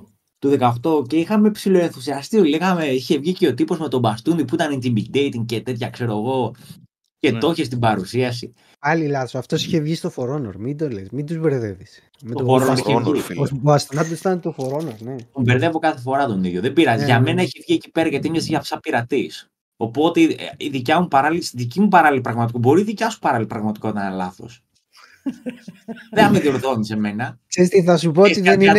και θα με διορθώνεις. Όχι, θα σου πω δεν είναι γιατί έχω δει και το ντοκιμαντέρ στο πώς φτιάχτηκε το φορόνιο που έχει βγάλει η Ubisoft και ήταν αυτός ο άνθρωπος. Εγώ μπερδεύτηκα. Σαφέστα που μπερδεύτηκα. Αλλά επειδή μου είχαμε ενθουσιαστεί τότε και, και, και φτάσαμε πέντε χρόνια μετά εκατοντάδες εκατομμύρια αργότερα και δεν, έχουμε, δεν έχω ακούσει κανένα καλό λόγο από τα παιδιά που και να με πείσουν. Γιατί αν μου πεις ότι είναι η τσάρκα τώρα, να κάνουμε τσάρκα στο, πώς το λένε στην Καραϊβική και στο τέτοιο, ότι αυτό είναι το selling point του παιχνιδιού, ε, δεν κάνουμε τίποτα. Ωραίο θα ήταν όμως, ε. Για Ωραίο θα ήταν ε, στην πραγματική ζωή, ναι. Για gaming όχι. το βρίσκω το ίδιο ενδιαφέρον με, το, με τους άλλους που οδηγούν τις νταλίκες, το Eurotrack Simulator και ξέρεις, το ίδιο ενδιαφέρον μου Οπότε τι, θα κλείσουμε τώρα τίποτα εισιτήρια να πάμε καμιά κούβα, ας πούμε. Τι, τι θα κάνουμε ακριβώς; Εύκολα.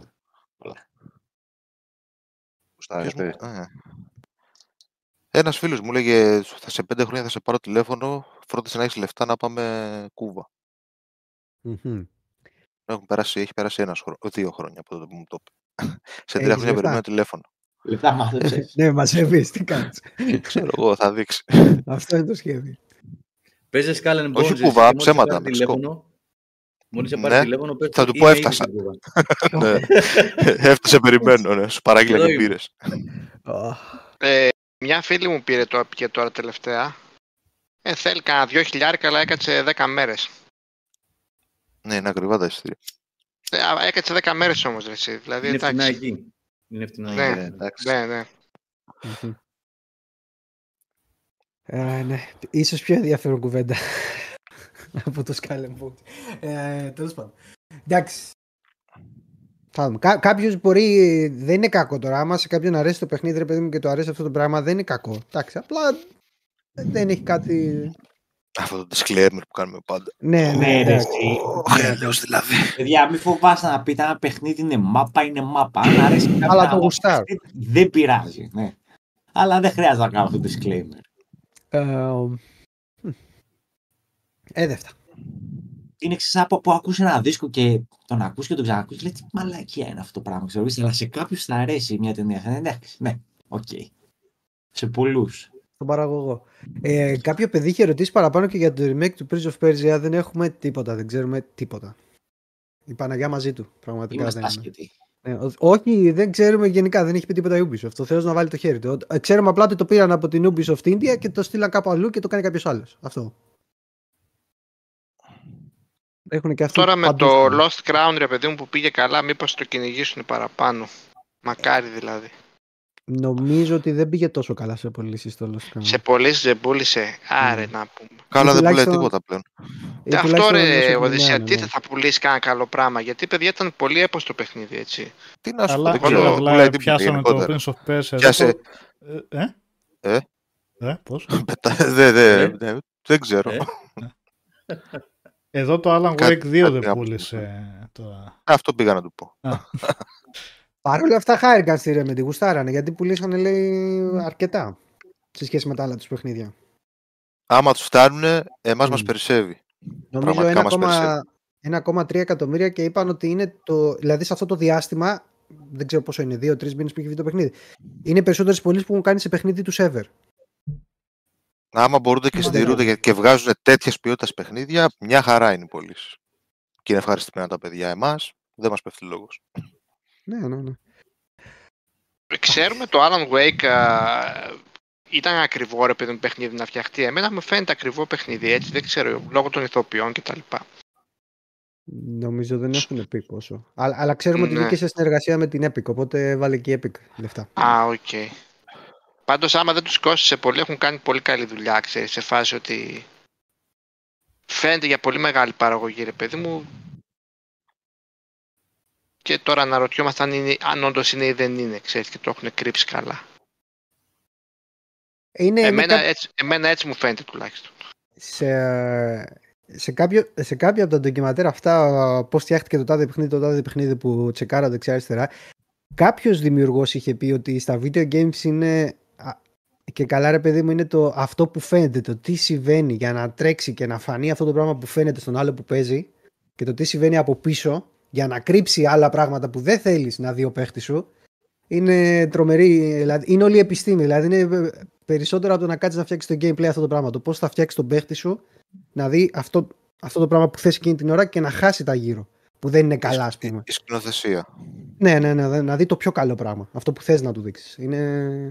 Δεν είναι σκηνοθεσία αυτό, Οδυσσέα. Καταλαβαίνω πώς λέγεται αυτό που λες τώρα εσύ; Έχει άλλο πράγμα. Δεν είναι σκηνοθεσία. Όταν θέλει να σου δείξει τη σκηνή που θέλει να σου δείξει τι είναι. Ναι, όχι μόνο τη σκηνή, γενικότερα παιδί, και το gameplay, δηλαδή πώς θα σου κρύψει τις αδυναμίες που έχει το gameplay, mm. αλλά να σου ε, παρουσιάσει. Φέρω ένα παράδειγμα. δεν μπορώ να ναι. φανταστώ τι λες, τι έχεις στο μυαλό σου. Πώς να δεν εννοείς μόνο στα γραφικά έτσι, Απόστολε. Δεν εννοείς ότι α, επειδή έχω κακά ρε, ε, πίσω background graphics. Πράγματα, ναι. Θα τα κρύψω. Γενικά, ναι, στο γενικό. Εγώ έτσι όπως κατάλαβα που το έλεγε ο άνθρωπος, τώρα δεν θυμάμαι και ποιος το έλεγε. Αυτό είναι το θέμα. Γιατί έχω δει εγώ ότι η βλακιά μου βγάζει στο YouTube τη βλέπω. Ε, έλεγε, έλεγε ο άνθρωπος αυτό. Ρε, νομίζω ότι ήταν αυτός του Dead Space γιατί είχε βγει κάπου και έλεγε. Είχε βγει ένα μικρό έτσι κάνα 20 λεπτό μισάρο πριν βγει το καλή στο protocol και έλεγε, μιλούσε για τη σκηνή όπου βγαίνει ένα πλοκάμι και τον τραβάει τον Isaac μέσα. Αν ναι. θυμάστε το Dead Space το 1. Mm-hmm. Η συγκεκριμένη σκηνή κόντεψε λέει, να τους χαλάσει το παιχνίδι γιατί δεν μπορούσε λέει, να, το, να το φτιάξουν αυτό κάπως. Και νομίζω ότι αυτός το είχε πει. Το πώς. Τι, τι τεχνάσματα κάνουμε για να περάσουμε ναι. αυτό που θέλουμε και να κάνουμε τον παίχτη να δει άλλο πράγμα από αυτό. Το είχα δει και εγώ αυτό το, το κλιπάκι, αλλά ούτε αυτοί δώσαν όνομα σε αυτό. Τη σκηνοκρυψία. Όπως mm. είπε εδώ ο Άρδος. Ευχαριστούμε, Άρδος. Δεν λέμε σκηνοκρυψία από εδώ και πέρα. Πολύ καλό. Πολύ ωραίο ντοκιμανταράκι αυτό. 15 λεπτό, έτσι μικρό, αλλά ήταν να έχει και από άλλα παιχνίδια αντίστοιχα. Είναι πολύ, το πολύ συγκεκριμένο. Ναι. συγκεκριμένο mm. Του The Last of Us 2 το είδε κανείς; Δεν πρόλαβα το. Είναι και στο YouTube. Πρέπει να το δούμε και αυτό. Θα είναι ενδιαφέρον που βγήκε και η είδηση ότι από εκεί λέει ο Dragman ότι έχει ήδη φτιάξει το concept για το The Last of Us 3, αλλά δεν έχουν αρχίσει ακόμα τη δουλειά πάνω στο παιχνίδι. Καλό και αυτά. Για Helldivers που βρίσκεστε.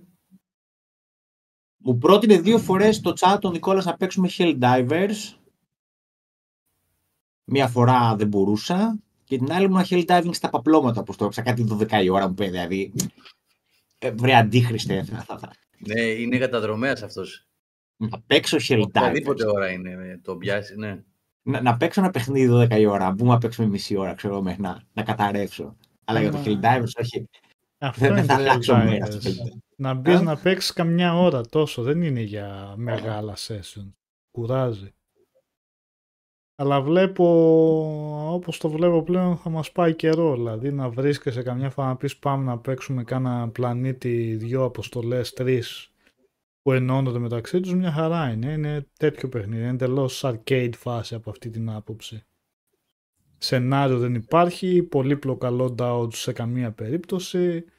Παίρνεις τα όπλα σου, σε ρίχνουν κάτω στο έδαφος και αρχίζεις τα κομματιάσματα. Και that's what he said ήταν αυτό, αλλά μου έβαλες κι άλλο πράγμα μετά, οπότε μου το χάλασε. Εντάξει, αυτή είναι η επιτυχία του γκάς, να σε έχει εκεί να παίζεις. Μια-δύο ώρες, ξέρω εγώ, την, την ημέρα βέβαια, αλλά τέλος πάντων, εντάξει. Ναι, αλλά τουλάχιστον αυτό δεν είναι γκάς από την εννοια παίξτε, παίξτε να σας τα πάρουμε σταδιακά. δεν υπάρχει κάτι τέτοιο στο παιχνίδι. Στην παρούσα φάση, τώρα δεν ξέρω τι θα κάνουν αργότερα. Αλλά αυτή τη στιγμή είναι παιχνίδι που δεν δίνει καν σημασία στο ψηφιακό store που έχεις, δηλαδή που έχει. Ή αν δώσεις mm. παίρνεις αυτό που θέλεις χωρίς να δώσεις δεκάρα γιατί τα λεφτά με τα οποία μπορείς να πάρεις αντικείμενα από εκεί μέσα τα βρίσκεις και μέσα στο παιχνίδι. Και όχι ψίχουλα, βρίσκεις κανονικά για να μπορείς να πάρεις ό,τι σου ίσως σου γυαλίσει στο μάτι που δεν έχει και τίποτα ιδιαίτερο έτσι κι αλλιώς.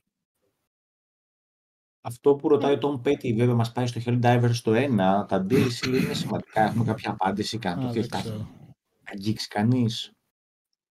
Πάντως για να έχει επιτυχία το παιχνίδι σίγουρα γιατί είναι ok, είναι, θέλει να σε κρατήσει για καιρό. Πρέπει να δώσει και υλικό για να σε κρατήσει για καιρό. Δηλαδή ναι, σε αυτό είναι λίγο. Και ο Nick Jackson ρωτάει για τα. American Fiction, θα το δω Κωστάκο, ότι είναι χώρο να ακούγεται αυτό ή όχι.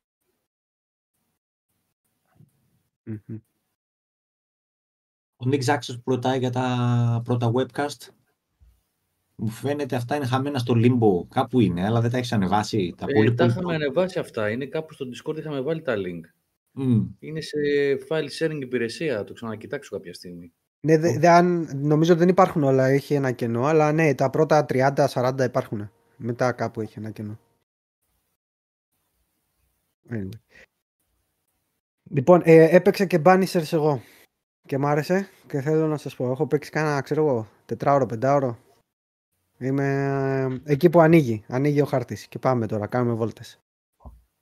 Ε, ωραίο. Έχει, έχει κάτι αυτές Οδυσσέα, ε. Πώς το λένε, κάτι αποφάσεις. Ε; Λες τώρα, έχει, τον Banishers, ρε. Έχει κάτι αποφάσεις. Α, τον Banishers το τέλειωσα σήμερα το απόγευμα. Τρελαίνεσαι, λες τώρα γιατί... Το έτρεξα λίγο βέβαια, αλλά εντάξει. Ε, εντάξει, έκανες τα πάντα. Όχι, είπες δεν τα κάνεις όλα, αν θυμάμαι στο chat. Δεν πρόλαβα, ρε φίλε, όχι. Έχω αφήσει πάρα πολλές υποθέσεις ανοιχτές. Α, και υποθέσεις, όχι απλά. Εντάξει.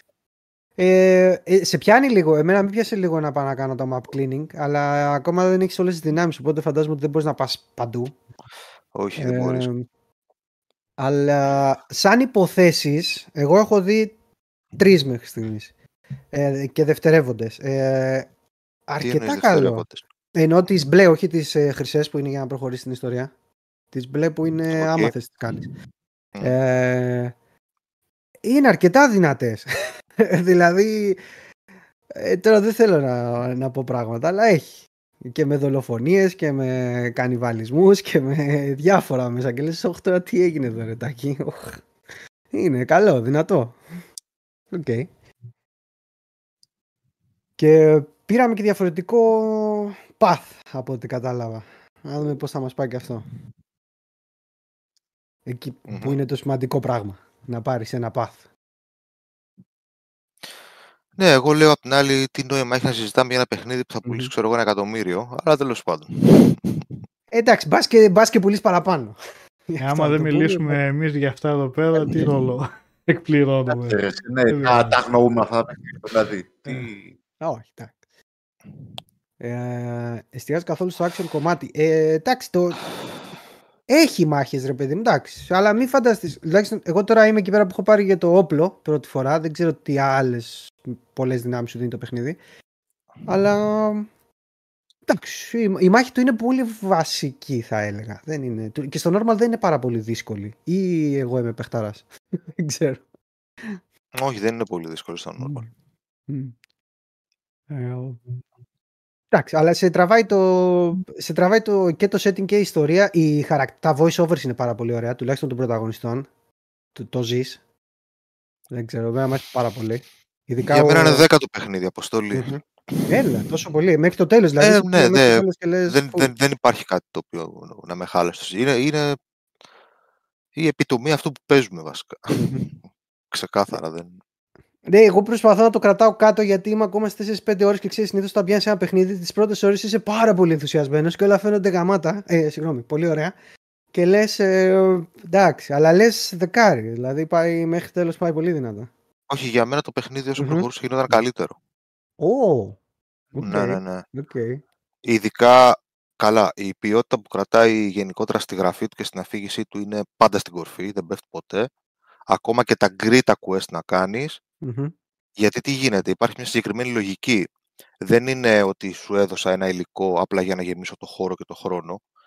Όταν ολοκληρώσεις κάποιο haunting case ε, και παίξεις μετά το main, βασικά τα haunting, τι είναι τα haunting case; Όπως προχωράς το χρυσό που λες το quest, έτσι, το main path του παιχνιδιού, ολοκληρώνοντας ένα πολύ βασικό κομμάτι της πλοκής, ξαφνικά στην περιοχή που έχεις ανοίξει τέλος πάντων ανοίγουν κάποια haunting cases, ρε παιδί μου, τα οποία ουσιαστικά αυτά τα haunting cases είναι τα quest του παιχνιδιού, έτσι. Τα οποία quest του παιχνιδιού έχουν να κάνουν με NPCs που έχεις ήδη γνωρίσει και έχεις ήδη μιλήσει. Δεν είναι κάποιος άσχετος, ξέρω εγώ, που απλά θα έχει ένα ερωτηματικό πάνω από το κεφάλι του, πας του μιλάς, σου βγάζει κείμενο, accept, πας μαζεύεις, πας πίσω, accept, παίρνεις το δώρο, τελείωσε. Είναι οι κάτοικοι του κόσμου στον οποίο ζεις και εσύ, ρε παιδί μου. Έτσι. Ξεκάθαρα, έχουν το ίδιο στάτους με σένα. Δεν είναι κάποια υποβαθμισμένη NPC. Θα μιλήσεις κανονικά μαζί τους, έχουν ολόκληρες ιστορίες από πίσω και όλες αυτές οι ιστορίες ακριβώς επειδή έχουν δώσει τόσο προσωπικότητα σε αυτούς τους χαρακτήρες σε φέρουν σε αυτό το τι να επιλέξω τώρα. Μα δίκιο έχει και ο ζωντανός, δίκιο έχει και ο νεκρός. Αυτό πάντα, είναι... πάντα. Όλες οι υποθέσεις είναι έτσι. Και μόλις τις ολοκληρώσει αυτές τις υποθέσεις, περνώντας πάλι και πηγαίνοντας στο επόμενο milestone της πλοκής, κάποια από αυτούς τους NPCs θα σου βγάλουν τα γκρι, τα activities. Τα οποία τα activities ουσιαστικά είναι πάρα πολύ απλά ζητούμενα στο σχεδιασμό τους, αλλά δίνουν και ένα κλείσιμο στην ιστορία αυτού του NPC. Που μπορεί και να μην το βρεις, γιατί μπορεί να τον έχεις σκοτώσει. Ακούγεται πολύ ωραίο το ότι λες μέχρι στην υπάρχει, υπάρχει, μια, αυτό, υπάρχει μια συγκεκριμένη λογική. Δεν είναι ότι α, τα Greek West είναι filler, δεν θα τα κάνω ποτέ. Όχι, μην, μην, μην υπάρχει αυτό το mindset μέσα στο κεφάλι. Είναι πολύ λάθος. Έτσι. Ε, αλλά πέρα, πέραν αυτού, το, το ότι στην αφήγηση και στη γραφή του και, στη, και στον κόσμο του και στην ατμόσφαιρά του και στον ήχο του και στα voice overs του και στο level design του κρατάει πάντα την κορφή. Εμένα με πιάσει το παιχνίδι μετά το δεύτερο milestone, όπου πλέον καταλαβαίνω ότι σταδιακά όσο προχωράει και έπαιρνα περισσότερες δυνάμεις στο πρωταγωνιστικό μου δίδυμο, γινόταν και η μάχη καλύτερη. Mm-hmm. Δηλαδή άρχισα, mm-hmm. να το, το ευχαριστιάμαι ακόμα περισσότερο από το αρχικό, που είναι λίγο... Okay, λίγο ναι.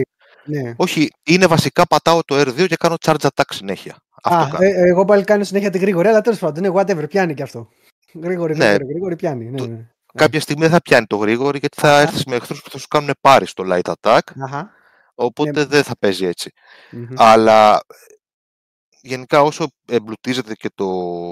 και η εχθρή που δεν έχει πολλούς εχθρούς, έχει πολύ συγκεκριμένους εχθρούς που εξυπηρετούν πολύ συγκεκριμένους ρόλους, άσχετα που μπορείς να τους βρεις σε κάποιες παραλλαγές έτσι πολύ έξυπνες, αλλά εκθετικά το παιχνίδι γίνεται καλύτερο και στο gameplay όσον αφορά τη μάχη βασικά και κύρια. Γιατί... Τέλος πάντων, ναι. ναι. Αυτό. Αφήνω εκεί.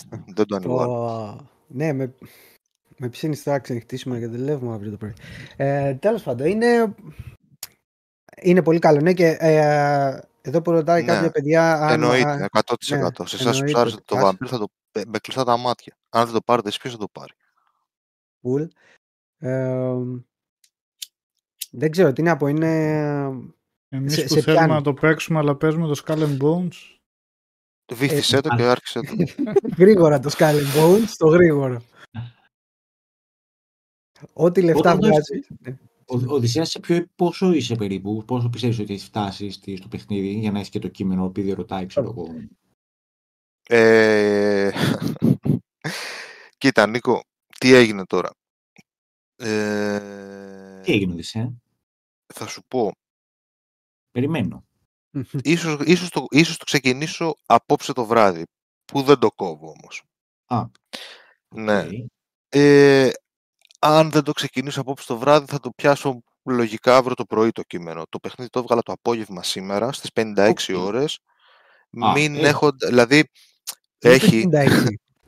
Ναι, 56. Ο χάρτης ανοίγει και ανοίγει και ανοίγει και ξανανοίγει. Και δεν, και δεν έκανες όλα τα side quest.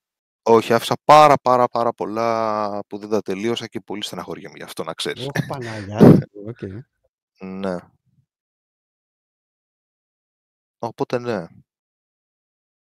Ε, αυτό που λες με τον ανοιχτό χάρτη θέλω να πω εντάξει τώρα εγώ είμαι ακόμα στην πρώτη περιοχή πριν πάω στο πρώτο βασικό boss φαντάζομαι δηλαδή ότι θα πάω στο πρώτο στο The Beast που λένε τέλος πάντων ε, αν θυμάσαι ε, μ' αρέσει πολύ που ενώ είναι ανοιχτός κόσμος δεν είναι, δεν είναι χαόδης πηγαίνω έρχεσαι δηλαδή δεν λες τώρα πω που θα πάω πίσω και θα χάσω 15 λεπτά να περπατάω μπαμπαμ ναι, έχει όλα αυτό... αυτός μονίμως δεν έχει στάμινα αυτό το παιχνίδι.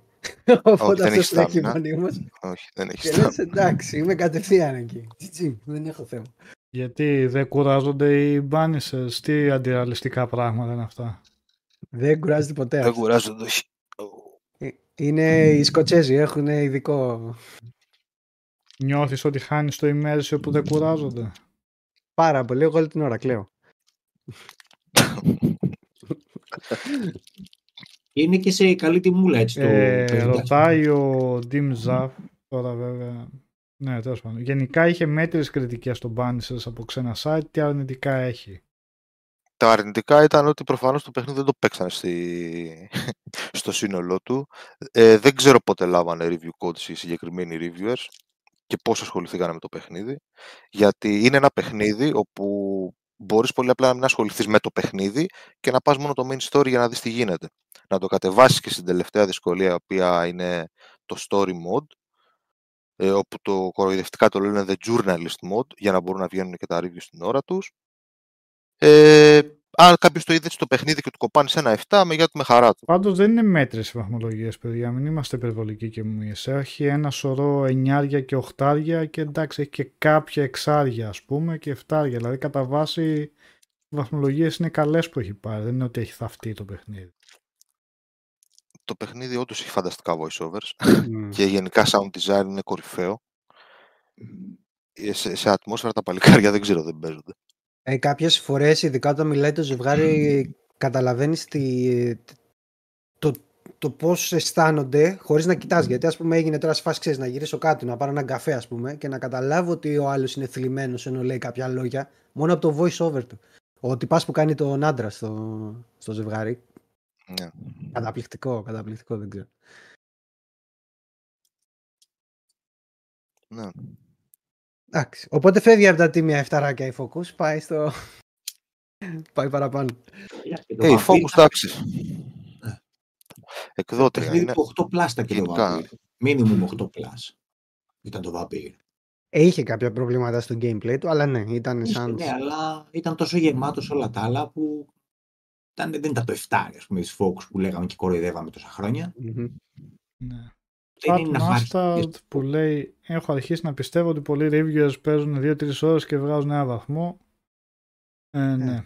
Ε, γι' αυτό διαβάζεις, μαθαίνεις site, αρχίζεις και αντιλαμβάνεσαι ποια είναι, ποιοι είναι καλοί συντάκτες και ποια sites γενικά θέλουν να έχουν καλούς συντάκτες. Αρχίζεις και καταλαβαίνεις δηλαδή και την οτροπία πολλών sites, τι θέλουν, πώς θέλουν να είναι τα κείμενά τους γενικά. Γενικά πάντως αν θέλετε να ξεχωρίσετε τα, αυτό που τα έχει παίξει και δεν τα έχει παίξει, κοιτάξτε κυρίως reviews τα οποία απλά περιγράφουν το παιχνίδι. Εκεί ο άλλος δεν έχει παίξει. Ναι. Εκεί που δεν, που δεν έχετε ένα σχολιασμό, ούτε μια άποψη, ρε παιδί μου, να πει ή είναι πολύ, πολύ Υπάρχουν περιφερειακή. κείμενα που είναι σαν να είναι manual του παιχνιδιού. Δεν είναι κριτική ναι, αυτό ναι. πλέον. Εκεί πέρα αυτό είναι περιγραφή του παιχνιδιού και τίποτα περισσότερο. Δεν έχει παίξει ο άλλος. Ή μπορεί να σου λέει κάτι που να, πεις, που να το ξέρεις που δεν το έχεις παίξει, ποιον το καταφανές λάθος, αλλά ok. Okay. Ωραία, να ακούτε εμά που τα παίζουμε τα παιχνίδια. At έχουμε και ανοιχτά το προφίλ που έλεγε και ο Σάββας. Όποιος θέλει να δει, βλέπει. Ε, εντάξει. Ωραία, ωραία. Δείτε το. Αυτά. Δεν παίξαμε τίποτα άλλο. Εγώ όχι. Helldivers. Καμιά φορά. Επειδή εγώ είμαι έτοιμος για να πέσω για ύπνο, αλήθεια σας λέω παιδιά, τρομερή κούραση, να πω λίγο γιατί γράψω τα παιδιά. Εσένα περιμένω να μας πεις τώρα. Όχι, εντάξει, εγώ δεν... Ε, τι να πω... Ε, για το Tomb Raider, για το remaster, λέω mm-hmm. Κώστας τώρα, γιατί ε, κατάλαβα ναι, τι ναι, ναι, ναι, ναι, ε, αυτά τα βίντεος που έχουν βγει, ε, νομίζω το Digital Found έχει κάνει κιόλας κάτι, αν θυμάμαι καλά. Ε, έχουν δύο-τρία μεγάλα κανάλια έχουν κάνει Ε, γιατί είναι κάτι το οποίο από βίντεο καταλαβαίνεις περισσότερο. Η αλήθεια για, για το remastering στην τριλογία αυτή, στα πρώτα τρία Tomb Raider, είναι κάπως στη μέση. Δηλαδή, κάποιοι λένε ε, είναι πολύ γερασμένο, δεν αξίζει να το παίξετε, δεν παίζετε σήμερα, τι είναι αυτό κτλ. Ε, άλλοι το έχουν εκθιάσει φορώντας αυτό που λένε, συγγνώμη, αυτό που λένε τα γυαλιά της νοσταλγίας και μη βλέποντας το πρόβλημα, τα προβλήματα ποια είναι πραγματικά. Ε, προσπαθώντας να το κοιτάξεις ψύχρεμα, το συγκεκριμένο πακέτο, ε, βλέπεις ότι όντως υπάρχουν προβλήματα. Υπάρχουν προβλήματα όχι τόσο στη μεταφορά, γιατί η δουλίτσα που έχουν κάνει τα παιδιά της, ε, ε, της Crystal Dynamics, βασικά αυτό είναι από την Aspire, την Crystal Dynamics και τη Saber. Έχουν δουλέψει σε διάφορα κομμάτια προφανώς όλοι. Ε, η Aspire κάνει το publishing επί της ουσίας. Είναι ανήκει στην Embracer Group. Ε, τι είναι, είναι τα τρία πρώτα παιχνίδια, έτσι. Το Tomb Raider το 96, το Tomb Raider 2 το 97 και το Tomb Raider 3 ε, του 98. Είναι περασμένα αυτούσια τα παιχνίδια με τους μηχανισμούς, ε, με τα γραφικά, με το animation όπως ήταν. Έχει δύο εκδόσεις, με το πάτημα ενός κουμπιού βλέπεις το πρωτότυπο παιχνίδι, στα 30 frames όμως. Και το ίδιο παιχνίδι, πώς συνέβαινε με το Halo ε, CE και άλλα παιχνίδια που πατούσες ένα κουμπί και βλέπεις τα παλιά γραφικά, την παλιά μηχανή και την καινούργια. Ακριβώς αυτό γίνεται. Αλλά όταν γυρίζεις στο καινούριο, ε, είναι στα, στα 60 frames. Και έχουν προσθέσει, αυτό ε, σαν επιλογή έφαγε πολύ ξύλο, αλλά εμένα μου άρεσε να σου πω την αλήθεια, έχουν προσθέσει μοντέρνα controls, τα οποία βοηθούν πάρα πολύ σε ένα τόσο παλιακό παιχνίδι.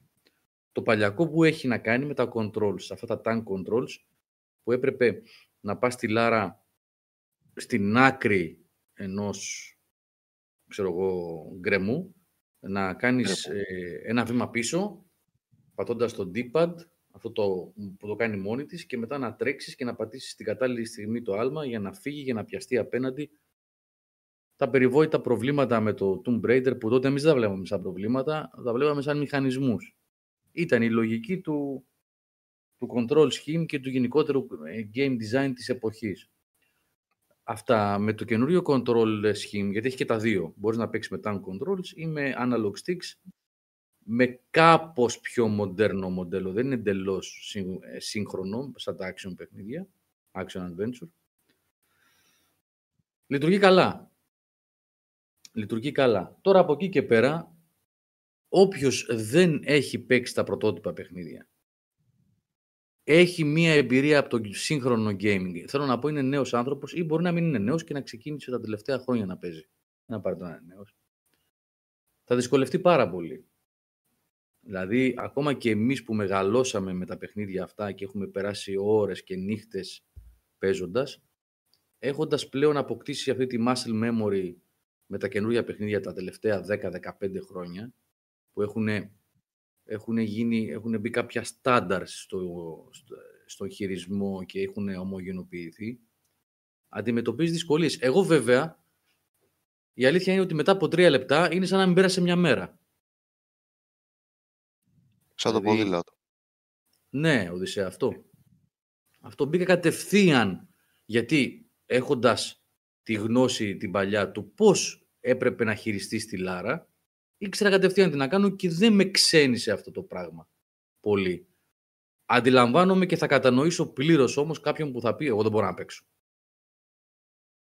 Εγώ δεν μπορώ να παίξω. Δηλαδή δεν είναι το Mario 64 ε, ναι. που το Mario 64 μου το πιάσει σήμερα, λίγο πολύ, είναι υπερσύγχρονος ο χειρισμός του. Αυτό είναι κάτι άλλο. Τώρα, στο remastering, γιατί ε, έχει φάει και εκεί κάποιο ξύλο το συγκεκριμένο πακετάκι, δεν ξέρω. Έχουν κάποια λάθη, κάποια στο, στο πώς έχουν μεταφέρει κάποια σημεία, κάποιες τεχνικές που έχουν κάνει. Έχει κάποια θέματα, προφανώς και έχει κάποια θέματα. Αλλά νομίζω ότι έχοντας στο μυαλό τους ότι θέλουν να κρατήσουν το παιχνίδι αυτούσιο, την ατμόσφαιρα, ε, τη λογική, ε, όλο το art direction, γιατί το εκμοντέρνησαν μέχρι ενός βαθμού, με υψηλή ανάλυση, με καλύτερα textures κτλ. Αλλά το art direction είναι ίδιο. Ίδιο. Ε, έχουν προσθέσει κάποιους φωτισμούς, καλύτερους, κάποια textures, ε, αλλά είναι το Tomb Raider 1, το Tomb Raider 2 και το Tomb Raider 3, ακριβώς όπως τα ξέραμε τότε, με ένα πιο όμορφο περιτύλιγμα. Αν είστε από αυτούς που έχουν να τα παίξουν χρόνια και θέλετε να τα θυμηθείτε, να ζήσετε λίγο τα παλιά και τα λοιπά, και αν έχετε και χρόνια να τα παίξετε και έχετε ξεχάσει κιόλας. Αν και αν έχεις περάσει πραγματικά, δηλαδή εγώ θυμόμουν σοκάκια, σπηλιές, τα μυστικά, ότι πίσω από αυτό είναι τρομερό το πώς έχει αποτυπωθεί μέσα στη μνήμη, ειδικά επειδή ήμασταν και πιο μικροί σε ηλικία τότε. Και ήταν τα πρώτα βήματα αυτής της επανάστασης του 3D gaming. Παιδιά, το Tomb Raider είναι, είναι σπουδαίο πράγμα. Μπορεί να έχει πέσει σε δυσμένεια τα τελευταία χρόνια, να ξεχάστηκε. Ε, αλλά το Tomb Raider το 96, 97, 98 θα σας πω κάτι άλλο. Το 2000, τέλη 1999, εγώ μπήκα στο περιοδικό Games σαν εσωτερικός συντάκτης. Μέχρι τότε, από το 97 και μετά, δούλευα σαν εξωτερικός. Όταν μπήκα μέσα, έμαθα κάποια πράγματα για τα περιοδικά γενικότερα. Ένα από αυτά που έμαθα ήταν, πρώτον, περιοδικό gaming με εξώφυλλο αυτοκίνητο, Grand Turismo, Ridge Racer κλπ. εκείνη την εποχή, δεν πουλάει τεύχη. Περιοδικό με εξώφυλλο τη Lara Croft σπάει κάθε φορά νέο ρεκόρ πωλήσεων. Το Tomb Raider ήταν φαινόμενο εκείνη την εποχή, παιδιά. Φαινόμενο. Όσοι είσαστε μικρότεροι, ανατρέξτε λίγο να δείτε καμπάνιες. Πρώτα απ' όλα έχει κάνει εξώφυλλο σε περιοδικό ε, τύπου, ε, τύπου Playboy, κάπως έτσι ήταν ένα περιοδικό. Έχει κάνει καμπάνια με τη Lucozade, ήταν στην συναυλία στην περιοδία των U2, ε, από πίσω έπαιζε σε video wall. Ε, το Tomb Raider αυτής της εποχής, για αυτά τα παιχνίδια που μιλάμε δηλαδή, τα τρία-τέσσερα πρώτα παιχνίδια, ε, ήταν ένα φαινόμενο πολιτιστικό. Πέρασαν τα χρόνια, άλλαξαν τα πράγματα. Δεν το χειρίστηκαν καλά το franchise Square, προφανώς, εκεί αυτό αποδείχτηκε. Ε, αλλά αν θέλετε να ζήσετε πάλι εκείνο και το πράγμα, αυτή την απομόνωση, τη μοναξιά, την εξερεύνηση, το δύσκολο platforming, τα puzzles και τα λοιπά, και τα έχετε, έχετε καιρό να τα δείτε, εγώ το συγκεκριμένο remaster θα το πρότεινα. Και τα παιδιά γράψαν εδώ ότι ε, κοστίζει 30 ευρώ. Εντάξει. Στο PlayStation 5 το παίζω. Δεν έχει καμία διαφορά βέβαια. Ούτε, γιατί πήρα την έκδοση του PS5 και μου δίνει και την έκδοση του PS4 μαζί να κατεβάσω. Ε, το ίδιο πράγμα είναι. Ε, αν έχετε μεγαλώσει με αυτά και θέλετε να τα ξαναδείτε μία και να τους κάνετε ένα πέρασμα, ειδικά το πρώτο, δεν λέω ότι είναι καλύτερο το πρώτο, το δύο ίσως, το δύο ή το τρία είναι που είναι πιο καλό, δεν θυμάμαι τώρα. Απλά αυτή η αίσθηση της πρώτης φοράς που μπαίνεις μέσα σε αυτό το τούνελ, στη σπηλιά, που βγαίνουν οι λύκοι και τρώνε εκείνον εκεί τον... Α, τώρα να πω και μια παρένθεση. Ντροπή στην Crystal Dynamics, ντροπή, που βγάζει αυτό το μήνυμα στην αρχή, προσβάλλοντας, προσβάλλοντας την core design και τη δουλειά που κάνανε πριν από 25 χρόνια. Δεν είναι Ποιο μήνυμα; πίσω. Τι, τι γράφει. Βγαίνει ένα εισαγωγικό μήνυμα και λέει ότι. Πες τα, πες τα σύγχρονο καλύτερα. Ναι, βγαίνει ένα εισαγωγικό, εισαγωγικό μήνυμα και λέει ότι ε, υπάρχει. Ε, ξέρετε, στο πνεύμα της εποχής που όλοι προσβάλλονται, ότι υπάρχουν, λέει, κάποιες, ε, ε, κάποια εμφανίζονται ή αναφέρονται κάποιες προσβολές προς κάποιες εθνικότητες. Εγώ δεν θυμάμαι κάτι τέτοιο στο Tomb Raider. Εσύ, κάτι λύκη και οι πέτρες είναι. Εμφανίζονται και κάποιοι εχθροί, ξέρω εγώ κτλ. Έχει και ελληνικά, ναι, έχει ελληνικά. Βεβαίως, προσέξτε, προσέξτε. Έχει ελληνικά, αλλά είναι πίτα στο ορθογραφικό λάθος. Κάθε γράμμα που έχει τόνο είναι χτυπημένο, χάνεται. Δηλαδή, ε, τι να σας πω τώρα. Ε, Αυτό είναι προφανώς η γραμματοσυρά. η γραμματοσυρά δεν έπρεπε να είναι ελληνική. Δεν ήταν ελληνική η γραμματοσυρά. Είναι λάθος η γραμματοσυρά. Ναι, ναι. Έχουν ορθογραφικά και λείπουν όλα τα γράμματα που έχουν τόνο. Όλα τα γράμματα που έχουν τόνο. Δηλαδή, ξέρω, λέει αυτό το όμικρον λείπει. Μένει στο aft. Α, στο, στο PlayStation Γιώργο, γιατί δεν ξέρω, στο computer δεν έχω δει τέτοιο θέμα. Στο, Με το PlayStation... μόνο έχω αντιμετωπίσει mm. τέτοιο θέμα. Α, εγώ. Δεν, ξέρω στο PC, μπορεί να είναι, ναι, ναι, ναι. Ε, το στο PlayStation είναι έτσι. Καλά, φαντάζομαι ότι κάποια στιγμή... με αφήνει αφωνίεντο, πραγματικά αφωνίεντο με αφήνει. Λείπουν όλα, όλοι οι τόνοι, ρε παιδί μου, δεν είναι σοβαρά τώρα. Τσάπα το λογοπαίγνιο ήταν και μέτριο, άστο. Εντάξει, εντάξει, δούλεψε. Λοιπόν, ναι, έχουν αυτό το, το disclaimer στην αρχή, το οποίο δεν καταλαβαίνω τι εξυπηρετεί ακριβώς για παιχνίδια που δεν έχουν, εγώ δεν θυμάμαι να έχουν κάποια προσβολή. Να αρχίσουμε να βγάζουμε και disclaimer, όπως είπε ο Νικόλας τώρα, ότι α, έχει βία αυτό, μην το αγοράσετε. Α, αυτό το, το, παιχνίδι έπρεπε να βάλουν και ένα disclaimer, σκοτώνουμε λύκους, ζητούμε συγγνώμη από τη WWF, που σκοτώνουμε αρκούδες και λύκους μέσα στη, στο παιχνίδι αυτό. Εδώ Άλλο εννοούσα. Εγώ, sorry, εγώ εννοούσα δεν είναι η θέμα για να γίνει είδηση το τι disclaimer βάζει ο άλλος. Τώρα εγώ το Tomb Raider δεν θυμάμαι τώρα. Μπορεί να έχει κάτι μέσα, δεν μπορώ να ξέρω. Μπορεί να έχει κάτι τέτοιο που να λέμε «Ωχ, άμα κυκλοφορούσε αυτό σήμερα θα το σκίζανε», ξέρω εγώ. Δεν μπορείς να ξέρεις ποτέ τι είχαν βάλει μέσα. Σε σχέση με άλλα παιχνίδια όμως που παίρνουν παλιά με remaster, που παίρνουν παλιά παιχνίδια και αλλάζουν πράγματα για να μην θυχτεί ο κόσμος, το να το μεταφέρεις αυτούσιο και να παρατηρείς ότι κάποια πράγματα έχουν ξεπεραστεί στο πώς αποτυπώνονται, αλλά να το αφήνεις μέσα γιατί φτιάχτηκε στην εποχή που φτιάχτηκε έχοντας ένα disclaimer, δεν νομίζω ότι προσβάλλει τη δουλειά κανενός. σα ίσα είναι μια ειδοποίηση γιατί κάποιοι είναι πιο μήνυμα, ευαίσθητοι. Όχι, αν διαβάσεις το μήνυμα, προσβάλλει την core design έτσι όπως το γράφει. Α, όχι, πάω πάσο. Δεν ξέρω και στην τελική το κάθε προϊόν είναι προϊόν της εποχής του. Εντάξει τώρα με την παρεξήγηση που έχει ο καθένας. Ναι, ρε Γιώργο, ο προϊόν της εποχής τους ήταν να κάνουν και το blackface, πώς το λέγαμε. Δεν σημαίνει ότι δεν χρειάζεται να βάλεις κάτι, ούτε ότι είναι κάτι κακό να βάλει κάποιος ένα disclaimer γι' αυτό. Αν κάποιος δεν θέλει να το δείξει, μπορεί κάποιος, ξέρω εγώ, τα παιδιά μου να πει, άλλο δεν θέλω να το δουν. ε; τι δείχνει το Tomb Raider που θέλετε για disclaimer; Δεν ξέρω, αυτό τώρα το λέω σε πολλά εισαγωγικά γιατί όντως δεν ξέρω να δει. Τώρα, εντάξει, όπως λέει και ο Γιώργο, θα μην σκοτώνω ένα λύκο και εννοούν αυτό. Δεν έχω ιδέα τι εννοούν γιατί δεν θυμάμαι κάτι από το Tomb Raider που να είναι. Αλλά το βλέπω ως παιδάκι τώρα. Μπορώ να σου πω τώρα τι. Εντάξει, παιδιά, αυτή η λογική τώρα μέσα στην τέχνη ε, δεν είναι blackface αυτό που συμβαίνει στο Tomb Raider. Όχι, όχι, δεν είπα αυτό. Δεν είπα. Καταλαβαίνω τι λες. Ναι. Δηλαδή και η Capcom να βγάλει ένα disclaimer έπρεπε να βγάλει στο 4 γιατί ξεφτιλίζει τους Ισπανούς, τους, ε, τους χωριάτες, έτσι.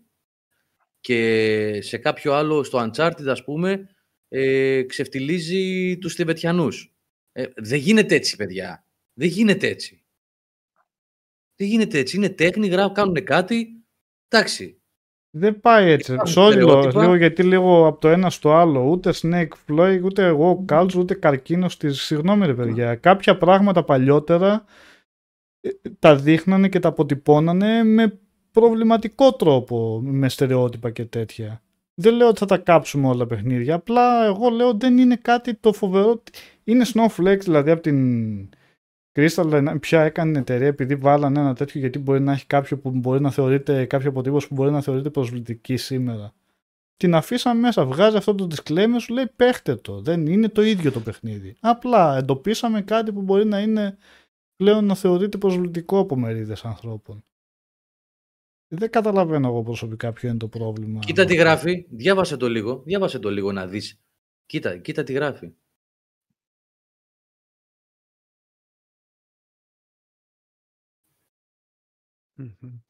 Ναι, οκ.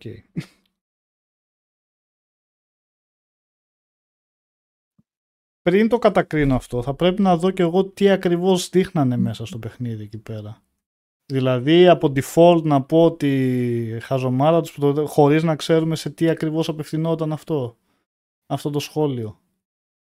Μπορεί όντως να είναι χαζομάρα, ρε. πάω από default να πω, πω γιατί γράψαμε. Πώς; Τι είπα, δικά μου. Εγώ δεν θυμάμαι πάντως τίποτα. Τραγικό. τίποτα. Ε, καλά, μπορεί να μην θυμάμαι κιόλας. Εγώ δεν θυμάμαι κάτι στο Tomb Raider. Δείχνει ε, στερεοτυπικά τους Ιταλούς, στο 2 δεν είναι οι Ιταλοί, που είναι στη Βενετία, στο 2 δεν είναι. Mm, ναι. Στη Βενετία, με, το, με τα κανάλια και τα λοιπά, ναι. Στερεοτυπικά δείχνει τους Ιταλούς. Τι θα δηλαδή... Επειδή δείχνει τις γόνδολες, είναι στερεοτυπικό. Της Βενετίας. Σκοτώνεις τους Ισπανούς. Ε, τώρα υποθετικά μιλάμε, ρε παιδιά. Τώρα, λέμε τώρα για τη Βενετία. Αυτό είναι δηλαδή όντως το, το θέμα του παιχνιδιού. Άμα είναι αυτό, εντάξει, τότε ναι, είναι μαλακή, αλλά τι, τι λέμε τώρα. Αλλά... Νομίζω, νομίζω κάπου είχα διαβάσει ότι κάπου στο 3 κάτι γίνεται με σκοτώνεις Πολυνήσιους, κάτι τέτοιο. Δεν θυμάμαι ρε παιδιά, είναι και τόσα χρόνια που έχω να παίξω. Και τι θα πει ότι σκοτώνεις έχει... Πολυνήσιους; Ε; Τι θα πει ότι σκοτώνεις Πολυνήσιου. Ναι, δηλαδή, δεν ξέρω. Προφανώς τους δείχνει κακούς. Δεν, δεν ξέρω. Τους δείχνει ότι είναι. Το ότι σε ένα παιχνίδι σκοτώνεις Πολυνήσιου έχει να κάνει με το offensive depictions of people and cultures rooted in racial and ethnic prejudice. Ναι. Τι νόημα βγάζει αυτή η πρόταση; Προκατάληψη. Ε, ναι. Προκατάληψη σε σχέση με τι; Με την ιστορία κάθε λαού και κάθε κουλτούρας. Ναι, μάλλον. Δεν καταλαβαίνω. Πραγματικά το έχω σαν απορία. Δηλαδή και στα Call of Duty τι θα πρέπει να βάλουν disclaimer; Έχουμε εξοντώσει όλα τα έθνη του κόσμου, ας πούμε. Disclaimer, μην παίξετε. Εντάξει, μήπως απλά καλύπτουν τον κόλλο τους. Σου λένε κάτσε να κάνουμε κάτι τέτοιο, μην... Ναι, κάτι... Στο Tomb Raider. Δεν ξέρεις εσύ, Οδυσσέα, τώρα... Θα βγουν οι φιλοζωικές, θα, ας πούμε, να κάνουν τι, μήνυση, επειδή ε, ε, δείχνει τον τελευταίο δεινόσαυρο πηγή και η Λάρα έρχεται και τον σκοτώνει, ας πούμε. Όχι, δεν είναι θέμα μήνυση, είναι θέμα ότι Ωραία. μπορεί ο καθένας να πιαστεί από το οτιδήποτε. Οπότε κάνεις αυτό το disclaimer, καθαρίζεις το... Καλά, εντάξει, ο καθένας μπορεί να πιαστεί από το οτιδήποτε, οπότε να, να μην κάνουμε τίποτα. Μα δεν Όχι, να μην κάνουμε τίποτα. Το παιχνίδι το βγάλανε. Βγήκε το παιχνίδι. Δεν είναι ότι είπαν δεν θα το βγάλουμε το παιχνίδι επειδή έχει αυτά και αυτά. Το βγάλαν το παιχνίδι. Ναι, μα καταλαβαίνεις τώρα, ε, βγάζουν ένα γενικό, μια γενικόλογη, ας πούμε, ένα γενικόλογο disclaimer και μας βάζουν σε μια συζήτηση να μυρίσουμε τα νύχια μας τι ακριβώς εννοούν. Δηλαδή πείτε μας τι ακριβώς εννοείτε. Δεν μπορούμε να φανταζόμαστε, γιατί ο καθένας μπορεί να φαντάζει διαφορετικά πράγματα. Εξηγήστε μας τι εννοείτε για να μπορέσουμε να καταλάβουμε και εμείς ότι ναι, μωρέ, έχετε δίκιο. Ή έχετε άδικο. Αυτό δεν λέει τίποτα από μόνο του. Απλά βάζει μια ταμπέλα.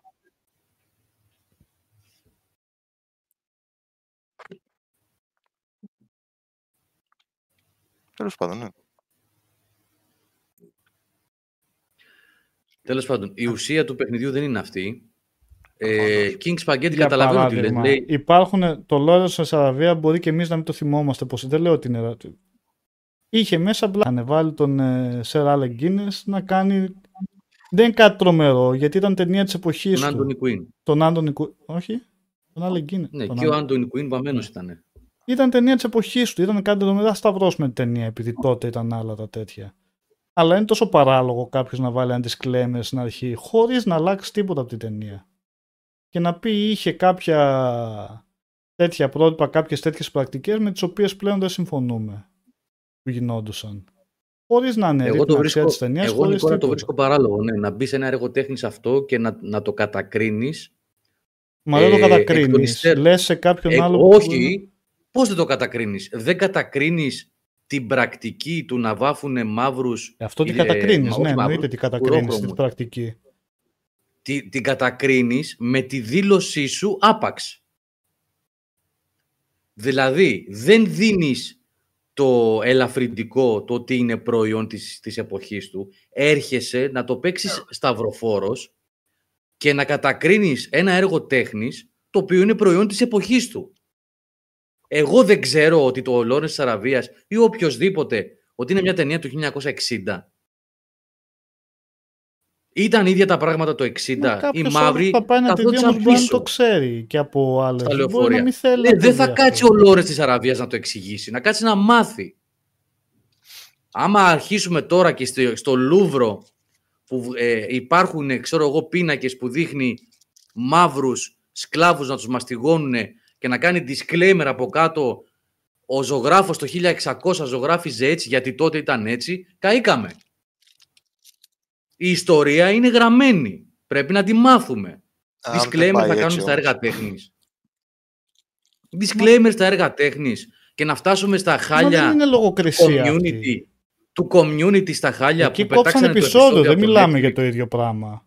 Είναι τε δύο εντελώς διαφορετικά πράγματα. Το να το κόψεις, το να λογοκρίνεις κάποιον με το να βάλεις μια ειδοποίηση στην αρχή. Είναι δύο εντελώς διαφορετικά πράγματα. Ναι, αλλά δεν έχει, δεν έχει νόημα τέτοια ειδοποίηση, Νικόλα. Εντάξει, γιατί, δεν, γιατί, δεν, γιατί δεν εξηγεί. Περισσότερο μπερδεύει παρά εξηγεί. Ο Νικόλας, το, φέρνει, το φέρνει με συγκεκριμένο παράδειγμα τώρα για, για την ταινία. Πείτε μας, σας παρακαλούμε, δηλαδή, για να μας ενημερώσετε, όχι τίποτα άλλο. Δηλαδή, προς ενημέρωσή μας, να προφυλαχτούμε, να ξέρουμε τι μας γίνεται, ας πούμε.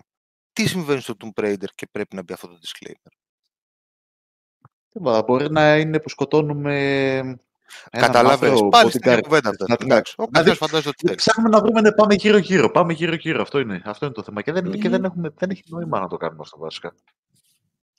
Εντάξει, προφανώς αναφέρονται σε κάποια στερεοτυπική απόδοση κάποιας εθνικότητας, ρε παιδιά. Πώς λέμε για τους Ιταλούς που όταν κάνουν πλάκα σε ταινίες, σε κομμωδίες, Family Guy, που κάνει Α, ε, Πώς έλεγε Νικόλα στο. Ε, Πάπα την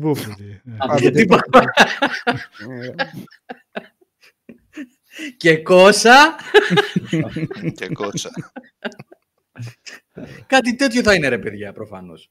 Δεν θα, τι θα είναι. Κάτι τέτοιο θα είναι. Εντάξει δηλαδή. Ας το φανταστούμε όλοι μας. Δεν ξέρω. Τι να πω. Τι να πω. Νομίζω ότι έχουμε φτάσει σε σημείο υπερβολής. Δεν... Ο καθένας έχει τη γνώμη του βεβαίως. Είναι απολύτως σεβαστή. Εγώ νομίζω ότι είναι υπερβολή αυτό. Πάντως και γενικά και εγώ με προστείνω προς αυτή την άποψη. Στα έργα τέχνης πρέπει να ξέρεις αυτό που πρέπει να ξέρεις τι είναι. Δεν πρέπει να χρειάζεσαι να έχεις πληρώσει 20 ευρώ προς το εισιτήριο και να μην ξέρεις τι πας να δεις σε οτιδήποτε αυτό που λες για το Λούβρο. Πρέπει, πρέπει να ξέρεις αυτό το πράγμα. Γιατί δεν ξέρεις τι είναι, εκείνο το πρόβλημα.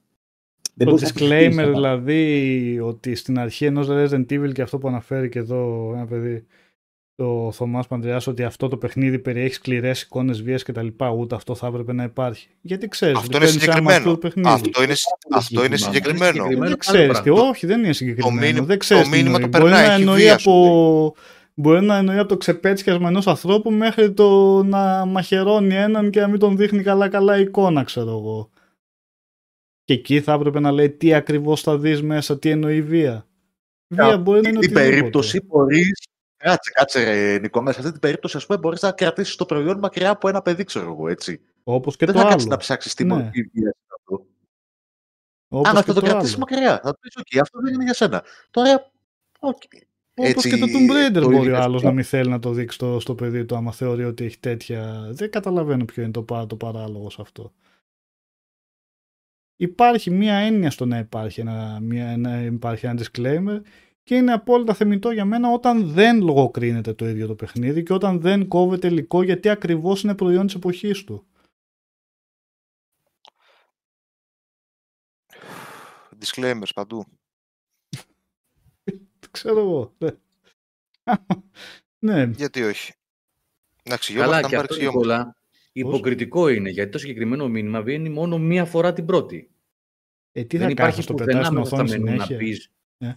Ε; Θα στο πετάει στην οθόνη συνέχεια. Τι είναι, εντάξει, μία φορά πώς θα βγει. Όχι, να πας μέσα στα μενού και να εξηγήσει τι ακριβώς συμβαίνει. Γιατί κακό είναι. Αφού θέλουν ε, μαζί να μας σου, ναι, μαζί σου. Καλύτερο θα ήταν να το έχει έτσι, ναι. Φυσικά. Το φτιάξανε μία φορά για να βγάλουν την υποχρέωση και να προσβάλλουν την core design με αυτό το πολύ σκληρό κείμενο που έχουν.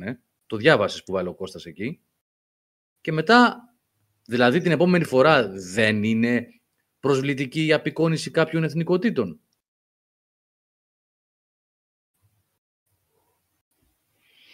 Δεν καταλαβαίνω. Θα προτιμούσες να στο έβγαζες συνέχεια το μήνυμα. Στο έβγαζες στην αρχή. Εντάξει τώρα. Μην το... Ok. Okay.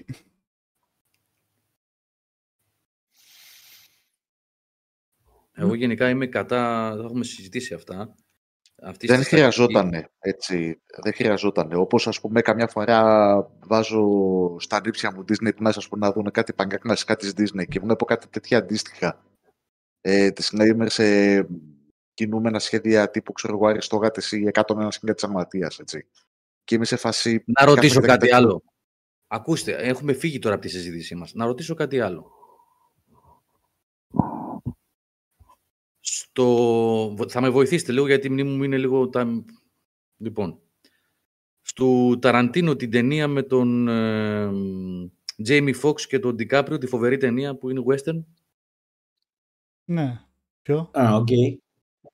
Ναι, Πώς λέγεται το... η ταινία; Ναι, το Django Unchained. Django. Ευχαριστώ, ρε Νικόλα. Λοιπόν, είναι ένα έργο τέχνης που απεικονίζει το χυδαίο τρόπο με τον οποίο φέρονταν οι λευκοί του Νότου στους μαύρους. Υπάρχει κιόλας το πολύ σκληρό κομμάτι που μαστιγώνουν τη γυναίκα τους. Σωστά θυμάμαι; Ναι. Έχει disclaimer στην αρχή;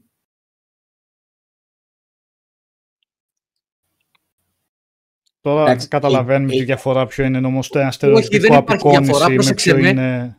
Οπότε εσύ de facto, όχι εσύ Νικόλα, ο οποιοδήποτε, de facto θεωρεί ότι οι άνθρωποι της Core Design είναι ρατσιστές. Το κάνανε δηλαδή για να υποτιμήσουν τις εθνικότητες αυτές, ενώ ο, ο, ο- ο Ταραντίνο το έκανε για να δείξει την, τα έσχη που γινόντουσαν από άλλη σκοπιά, από μακριά. Μπορεί και όχι, αλλά δεν είσαι πάτημα στον άλλο να το υποστηρίξει άμα θέλει. Δεν καταλαβαίνω. Δηλαδή, πού ξέρουν τις Crystal Dynamics ότι τις Core Design ήταν ρατσιστές και προκατηλημένοι;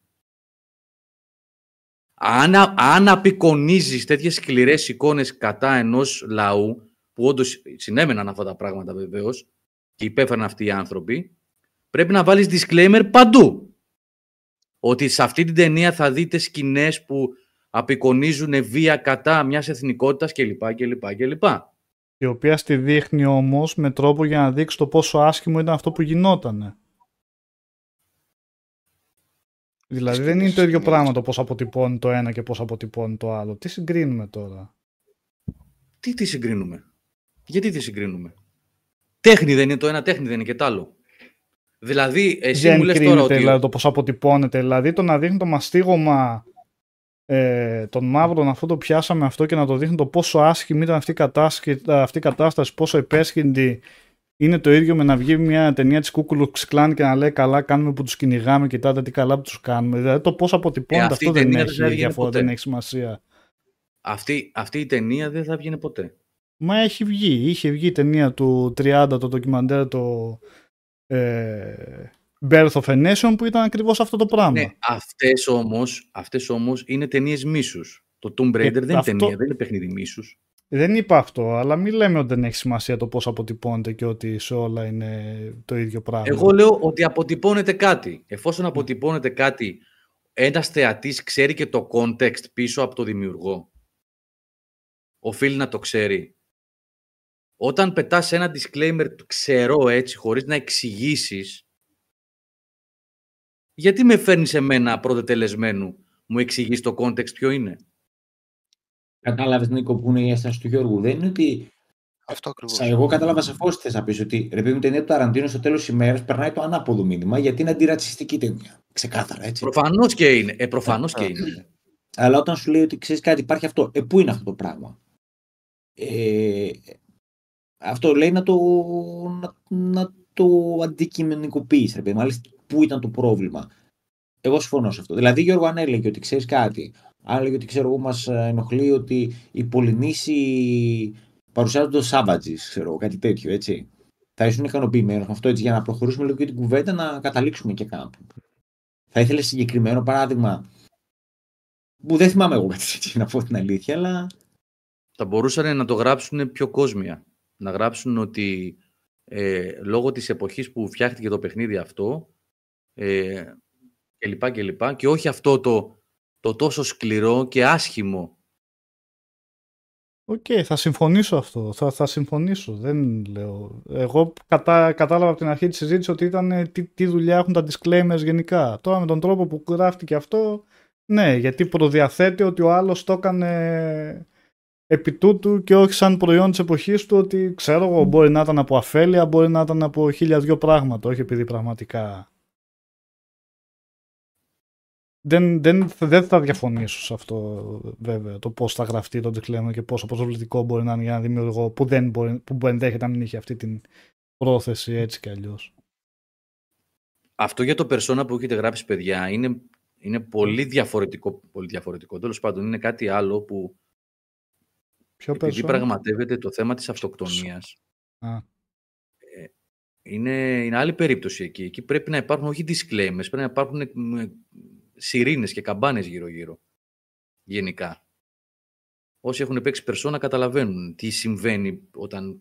Ποιο; Τέλος πάντων.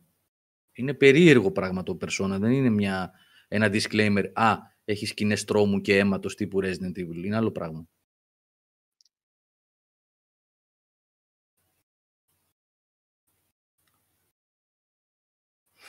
Ναι, και δυστυχώς κυκλοφορεί ακόμα Fat Mustard για κάποιο λόγο. Αυτό που λέει ο Φατμάσταρ, ναι. Δεν ξέρω αν είναι από στόκ ή όχι, γιατί έχουν αλλάξει νομίζω το εξώφυλλο γενικά, αλλά ακόμα βρίσκει το παλιό. Ναι, ναι, ναι, είναι, είναι, είναι τραγωδία. Δεν υπάρχει αυτό, όχι, δεν νομίζω ότι υπάρχει αυτό πια. Ε, δεν υπάρχει αυτό που γράψει ο Fatmaster, δεν υπάρχει. Δεν υπάρχει πλέον. Δεν νομίζω ότι υπάρχει mm. και με αυτό το όνομα. Δεν ε, καλά. Και δεν τρώγαμε, μέτριο ήταν, by the way, να σημειώσω εγώ. Μετριόταν το. Ωραία, συμφωνήσουμε τουλάχιστον ότι το μήνυμα, ναι, όπως το έγραψαν, υπάρχει, προκύπτει θέμα, γιατί καταδικάζουν αυτό που λες. Ναι, συμφωνώ. Ένα... Η κουβέντα έβγαλε νόημα. Πώς; Ακούστηκαν οι θέσεις των ναι. συνομιλητών. Ε, ε, εγώ έβγαλα νόημα, ρε παιδί μου, ακούγοντα ως όλους και έχετε όλοι δίκιο. Ήταν πολύ, πολύ σαφές το πρόβλημα το οποίο δημιούργησε αυτή η δήλωση. Εν τω μεταξύ, το τρομερό. Α, συγγνώμη, Νίκο, ναι, ναι, πες, ολοκλήρωσε. Όχι, εντάξει. Ε, αλλά και αυτό που λέει ότι τα disclaimer μπορεί να χρειάζονται, μπορεί κάποιες φορές να χρειάζονται γιατί όντως ξέρεις τι κάναμε λάθος εκεί πέρα ή εκεί πέρα ήμασταν υπερβολικοί. Εκεί πέρα μπορεί να δώσεις. Δηλαδή, τι θέλω να σου πω. Είμαι, ξέρω εγώ, εταιρεία παραγωγής και κάνω ένα remaster. Και καταλαβαίνω ότι πριν από 30 χρόνια είχα γράψει κάτι χωρίς να το σκεφτώ από αφέλεια, όπως λέει. Γιατί τώρα gamers, ε, designers, ρατσιστές πρέπει να πάμε σε πολύ περίεργα παραδείγματα. Ναι. Εκεί πέρα μπορεί να θες να κάνεις μια μικρή απολογία με του για να πεις ότι ξέρεις κάτι τότε αυτό ήταν φυσιολογικό, φυσιολογικό εισαγωγικά, ήταν okay, κάτι το, το οποίο δεν ήταν προσβλητικό για την εποχή. Ναι. Μπορεί να θέλεις να, να κάνεις μια απολογία εσύ ο ίδιος. Ε, για να μένα το, το σημαντικό είναι και επειδή ακριβώς μιλάμε και για έργα τέχνης και αν θέλουμε να λέμε και για τα παιχνίδια έτσι να τα θεωρούμε ότι δεν θα πρέπει να αλλοιώνονται. Δηλαδή πάρε δες το αυτό και να το κρίνει ο καθένας μόνος από εκεί πέρα. Ναι, να μην κόβονται σκηνές. Πώς; Αυτό, να μην κόβονται σκηνές, να μην αλλοιώνονται σκηνές, να μην αλλάζουν. Δηλαδή, OK, okay, είναι αυτό που είναι. Στο όσα παίρνει ο άνεμος είχαν κόψει σκηνές ή εκεί είχαν κάνει disclaimer; Το είχαν βγάλει, αλλά το είχαν ξαναβάλει στο HBO, νομίζω. Ήταν βάζοντας ένα disclaimer για συγκεκριμένα oh. depiction. Δεν είναι ότι είχαν κόψει. Για ποιο λέτε, δεν άκουσα Το όσα παίρνει ο άνεμος. Α. Τώρα εντάξει, αυτό που έγινε για το community και για το Faulty Towers είναι παράνοια γιατί καταρχήν λογοκρίνεις ένα επεισόδιο, δεύτερον τα λογοκρίνεις για εντελώς άσχετο, δηλαδή ο καθένας μπορεί να τα δει και να καταλάβει ότι δεν είναι ούτε ρατσιστικά, ούτε φασιστικά. Όπως ήταν στην περίπτωση του Faulty Towers. Το Faulty Towers γιατί το κόψανε. Γιατί είχε και τους Γερμανούς το επεισόδιο. Οπότε θεωρήθηκαν. Εν τω μεταξύ, πρόσεξε, ρε, Νικόλα, να δεις παράνοια. Είναι ε, 8 επεισόδια είναι το Fawlty Towers. Ε, ναι, Δύο σεζόν, ε, 6-8, ξέρω. Ναι. Λοιπόν, από τα 8 επεισόδια και στα 8 ξεφτιλίζουν τους Ισπανούς. Ψάχνεις εκεί πέρα. αυτό δεν τους πείραξε, καθόλου δεν τους πείραξε αυτό. Έτσι, με τον Μανουέλ, ναι. με τον Άντριου Σάξ, ναι. είναι, δεν είναι, δεν είναι στερεοτυπικός ε, Ισπανός. Ναι. Εκεί πέρα. Ναι. Αυτές είναι οι κινήσεις πανικού, ρε παιδί μου. Ότι κάποιος το είδε, Α, ναι. δεν μ' άρεσε αυτό, ας πάμε να το βγάλουμε την ευθύνη. Και πρέπει να έχεις εκεί πέρα να πεις, Όχι, αυτό ήταν της εποχής, αυτό είναι. Μπορεί να μην συμφωνήσει, αλλά μην το βλέπεις, ρε παιδί μου. Έτσι, τι σου πω. Νικόλα, τώρα που είπα αυτό, τώρα πρόσφατα, πριν μερικές μέρες το έμαθα αυτό, διάβασα κάτι, ένα άρθρο για το Faulty Towers, γιατί έχει βραβευτεί ως αν όχι πρώτη, μέσα στις πέντε καλύτερες σειρές της Αγγλίας ever. Ναι. Ότι στην Ισπανία ο Μανουέλ ήταν Μεξικάνος. Τον είχαν αλλάξει. Όταν δηλαδή προβαλόταν στην Ισπανία. Να δώσω λίγο να κάνω ένα. Περιμένετε, μισό λεπτό. για, το, για, το, για τον Greek Agent του αξίζει. Συγχαρητήρια. Πάμε παρακάτω. Κινήσεις Ισπανικού. Ω, ναι, ναι, ναι, ναι. ναι.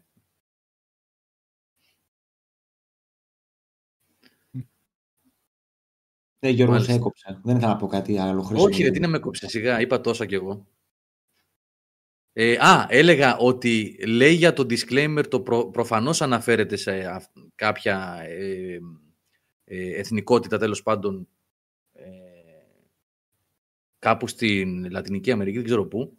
Ο πρώτος, ο πρώτος χαρακτήρας που ανοίγει το στόμα του στο Tomb Raider 1 είναι ο, ο βλάχος ο Αμερικάνος, ο πιο στερεοτυπικός τύπος που πάει και της δίνει το monitor που μιλάει με τη Λάτνα, ε, Νάτλα, με την Άτλα, που της κάνει την προσφορά για να πάει, το θυμάστε το, το cinematic; Θυμάστε πώς μιλάει αυτός; Θυμάστε; είναι λες και ήρθε, μιλάμε από τον νότο τέρμα κάτω, ένας βλάχος Αμερικάνος.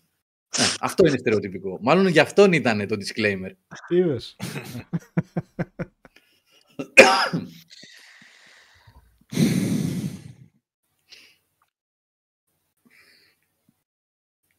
Ο Άροντρολ έχει παράπονο.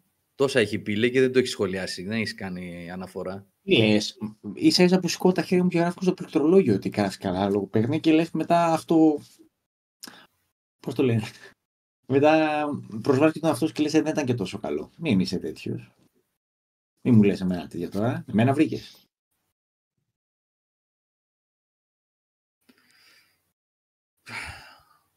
Για το Rise of the Ronin, λέει ο Τάσος Πανούδης, το έχει γράψει δύο-τρει φορές. Λέει ότι. Δεν το γνωρίζω αυτό, Τάσο. Λέει ο Τάσος εδώ ότι το Rise of the Ronin το έκοψε η Sony από την Κορέα. Ξέρετε γιατί δεν θα πάει εκεί το game, Νικόλα Γιώργο, για ποιο λόγο; Ε, απεικονίζουν μια ιστορική προσωπικότητα η οποία μάλλον είναι αμφιλεγόμενη για τους πολέμους. Μάλλον κάτι, ναι. Mm. κάτι τέτοιο παίζει, ε. Τώρα ναι, ναι. Α, το ξέρεις, Στάνταρ Νικόλα, το έχεις δει; Αυτό το είδα, ναι, ότι ήταν αυτός ο λόγος. Α, το είδες. Βέβαια, το νομίζω okay. το αρνιούνται, νομίζω η Sony δεν το παρακολούθησα καλά μετά ποια ήταν απάντηση η Sony, αλλά πρέπει να έγινε ανατριχιαστικά κοντά να έπεσε. Δήλωσε ότι δεν θα βγει τελικά Κορέα με τις δηλώσεις ενός δημιουργού του, του παιχνιδιού σχετικά με αυτή την προσωπικότητα. Δεν μπορώ να πω παραπάνω γιατί ότι θυμάμαι τώρα ποιο είναι το όνομα αυτού του, αυτής της προσωπικότητας εν πάση περιπτώσει και δεν νομίζω και κάποιος από εμάς να ξέρει καλά την ιστορία της περιοχής και της εποχής εκείνη για να ξέρουμε αν... το άρο τρόλτο. Πολύ διαβάζω. Είναι ρες στα άρο τρόλτο τώρα, ναι. Λοιπόν, ορίστε. Για Tomb Raider ξεκίνησα να σας πω. Ό,τι άλλο θέλετε είπαμε. Αλλά αυτά είναι τα webcast. Που, Αποστόλη, τι σου γράφανε προηγουμένως, δεν έχεις σκαλέτα εδώ. Πού είναι η σκαλέτα; Στην, στην αρχή αρχή. Δεν έχεις σκαλέτα ναι. εδώ, έτσι πάνε. Εντάξει. Καλό το Tomb Raider. Το πάρουμε. Ε, άμα αγαπάς τα παλιά παιχνίδια και γνωρίζοντας ότι οι μηχανισμοί του είναι του 1996 και το, ναι, το παίρνεις, ναι, εννοείται. εννοείται το παίρνεις. Και γνωρίζοντας ότι είναι προσβλητικός ο Πολυνήσιος, να κάνεις και εσύ το disclaimer. και ότι έχει ορθογραφικά λάθη στα ελληνικά. Εσύ που είσαι βέβαια δεν το πάρεις ελληνικά. Ε, default Μιλάνε και ελληνικά. Λες τα όχι, όχι, όχι. Αλλά είναι όλα τα κείμενα ελληνικά. Ε, θα είναι, είναι το default φαντάζομαι της κονσόλας τα παίρνει. Δεν παίρνει το default ε, του IP σου.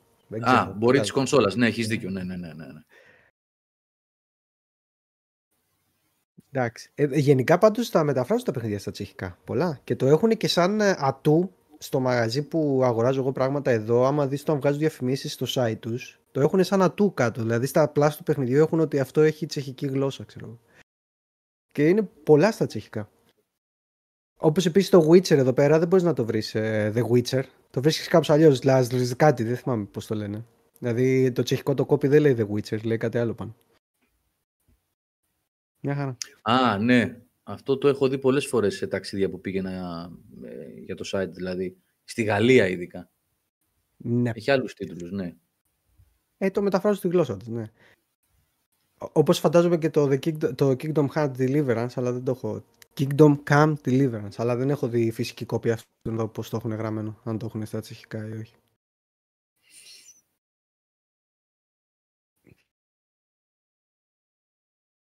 Ε, δεν Λοιπόν, εγώ θα σας αφήσω. Τα είπαμε εδώ, ήρθαμε πάλι σε ρήξη με, με τον Νικόλα για το γνωστό θέμα. Δεν πειράζει. για μια, για μια ακόμα φορά. Κάτι ρήξη συζήτηση κάναμε. Καλά, και εγώ ναι, ακούω αυτά που λες και εσύ ακούς αυτά που λέω, φαντάζομαι. Εντάξει τώρα, έτσι ναι, γίνεται. συζητήσεις. Ναι, ρε, τι λες τώρα, έτσι το λέω. λοιπόν, ε, Έχουμε reviews αυτή την εβδομάδα από τα παιδιά. Έχουμε Helldivers 2, το Bannisters που ακούσατε προηγουμένως, τα είπανε κιόλας. Έχουμε αρκετά αυτή την εβδομάδα. Έχει και ένα Shadow Gambit DLC εκεί. Περιμένουν ακόμα, έκλεισε η Μιμιμή και περιμένουν. Έχω κι άλλο να γράψω. Έχω άλλο να Πατάνε refresh. Πατάνε refresh και περιμένουν. Έχω, Πριν κλείσουν τα φώτα από τα γραφεία, περιμένουν πότε θα σκάσει το email. Έχουν κάτσει, έχουνε, τους έχουν κόψει το ρεύμα και κάθονται όλοι γύρω από ένα που έχει ένα κινητό και κάνουν refresh. 8. Θα βάλω 8. Εντάξει.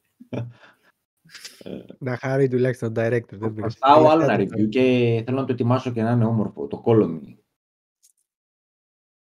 Ωραία, ό,τι θέλεις. Ετοιμάζεις. Ωραία, έχετε αρκετά πράγματα να διαβάσετε τις επόμενες μέρες. Ε, σήμερα βγάλαμε και το περιοδικό που ετοίμασε ο Νικόλας με τον Γιάννη. Ε, οπότε έχουμε. Final Fantasy 7 δεν πήραμε, πρέπει να μιλήσω. Γιατί 22 λέγει το εμπάργκο. Πρέπει να έχουν δοθεί. Θα την ψάξω αύριο το πρωί, παιδιά. σα ίσα. Αυτό... Προλαβαίνουμε, δεν προλαβαίνουμε. Ναι, καλά, δεν προλαβαίνουμε να πούμε την ημέρα που λέγει το εμπάργκο, ούτε καν. αλλά ναι, αλλά ε, τουλάχιστον να το έχουμε. Ναι. Ε, Εκτός αν δεν κοιμηθείς τρεις μέρε. Με το Σταύρο ποτέ δεν ξέρεις. Με το Σταύρο ποτέ δεν ξέρεις, σωστά. Είναι σαν τον Ναρούτο που είχε βάλει ο Αλέξανδρος, που είναι ε, πολύ Ναρούτο μαζί. Ναι, ναι, αλλά το Final Fantasy είναι αντικειμενικά, ξέρω εγώ, 40-50 ώρες. Πού θα τις βρεις σε δύο μέρες, δεν βγαίνει. Ναι. Δεν βγαίνει τα μαθηματικά. Καλά, δεν, δεν ξέρεις δεν ξέρεις τι με το Σταύρο, δεν το ξέρεις καλά, γι' αυτό το λες. Ε, λοιπόν, αύριο το πρωί θα το ψάξω αυτό να δω τι γίνεται, γιατί έχει αργήσει. Λοιπόν, σας αφήνω εγώ. Φιλιά σε όλους. Καλό βράδυ. Καλό βράδυ. Καλό βράδυ. Ευχαριστούμε για την παρέα, παιδιά, όλους σας που ήσασταν ε, στο chat σήμερα. Και όσους ακούτε μετά. Να είστε όλοι καλά. Φιλιά. Εγώ έχω πάντως δύο ταινίες να σου προτείνω. Mm-hmm. Για πες. Καλές. Ε, είχα double Netflix penetration δηλαδή δύο ταινίες Netflix.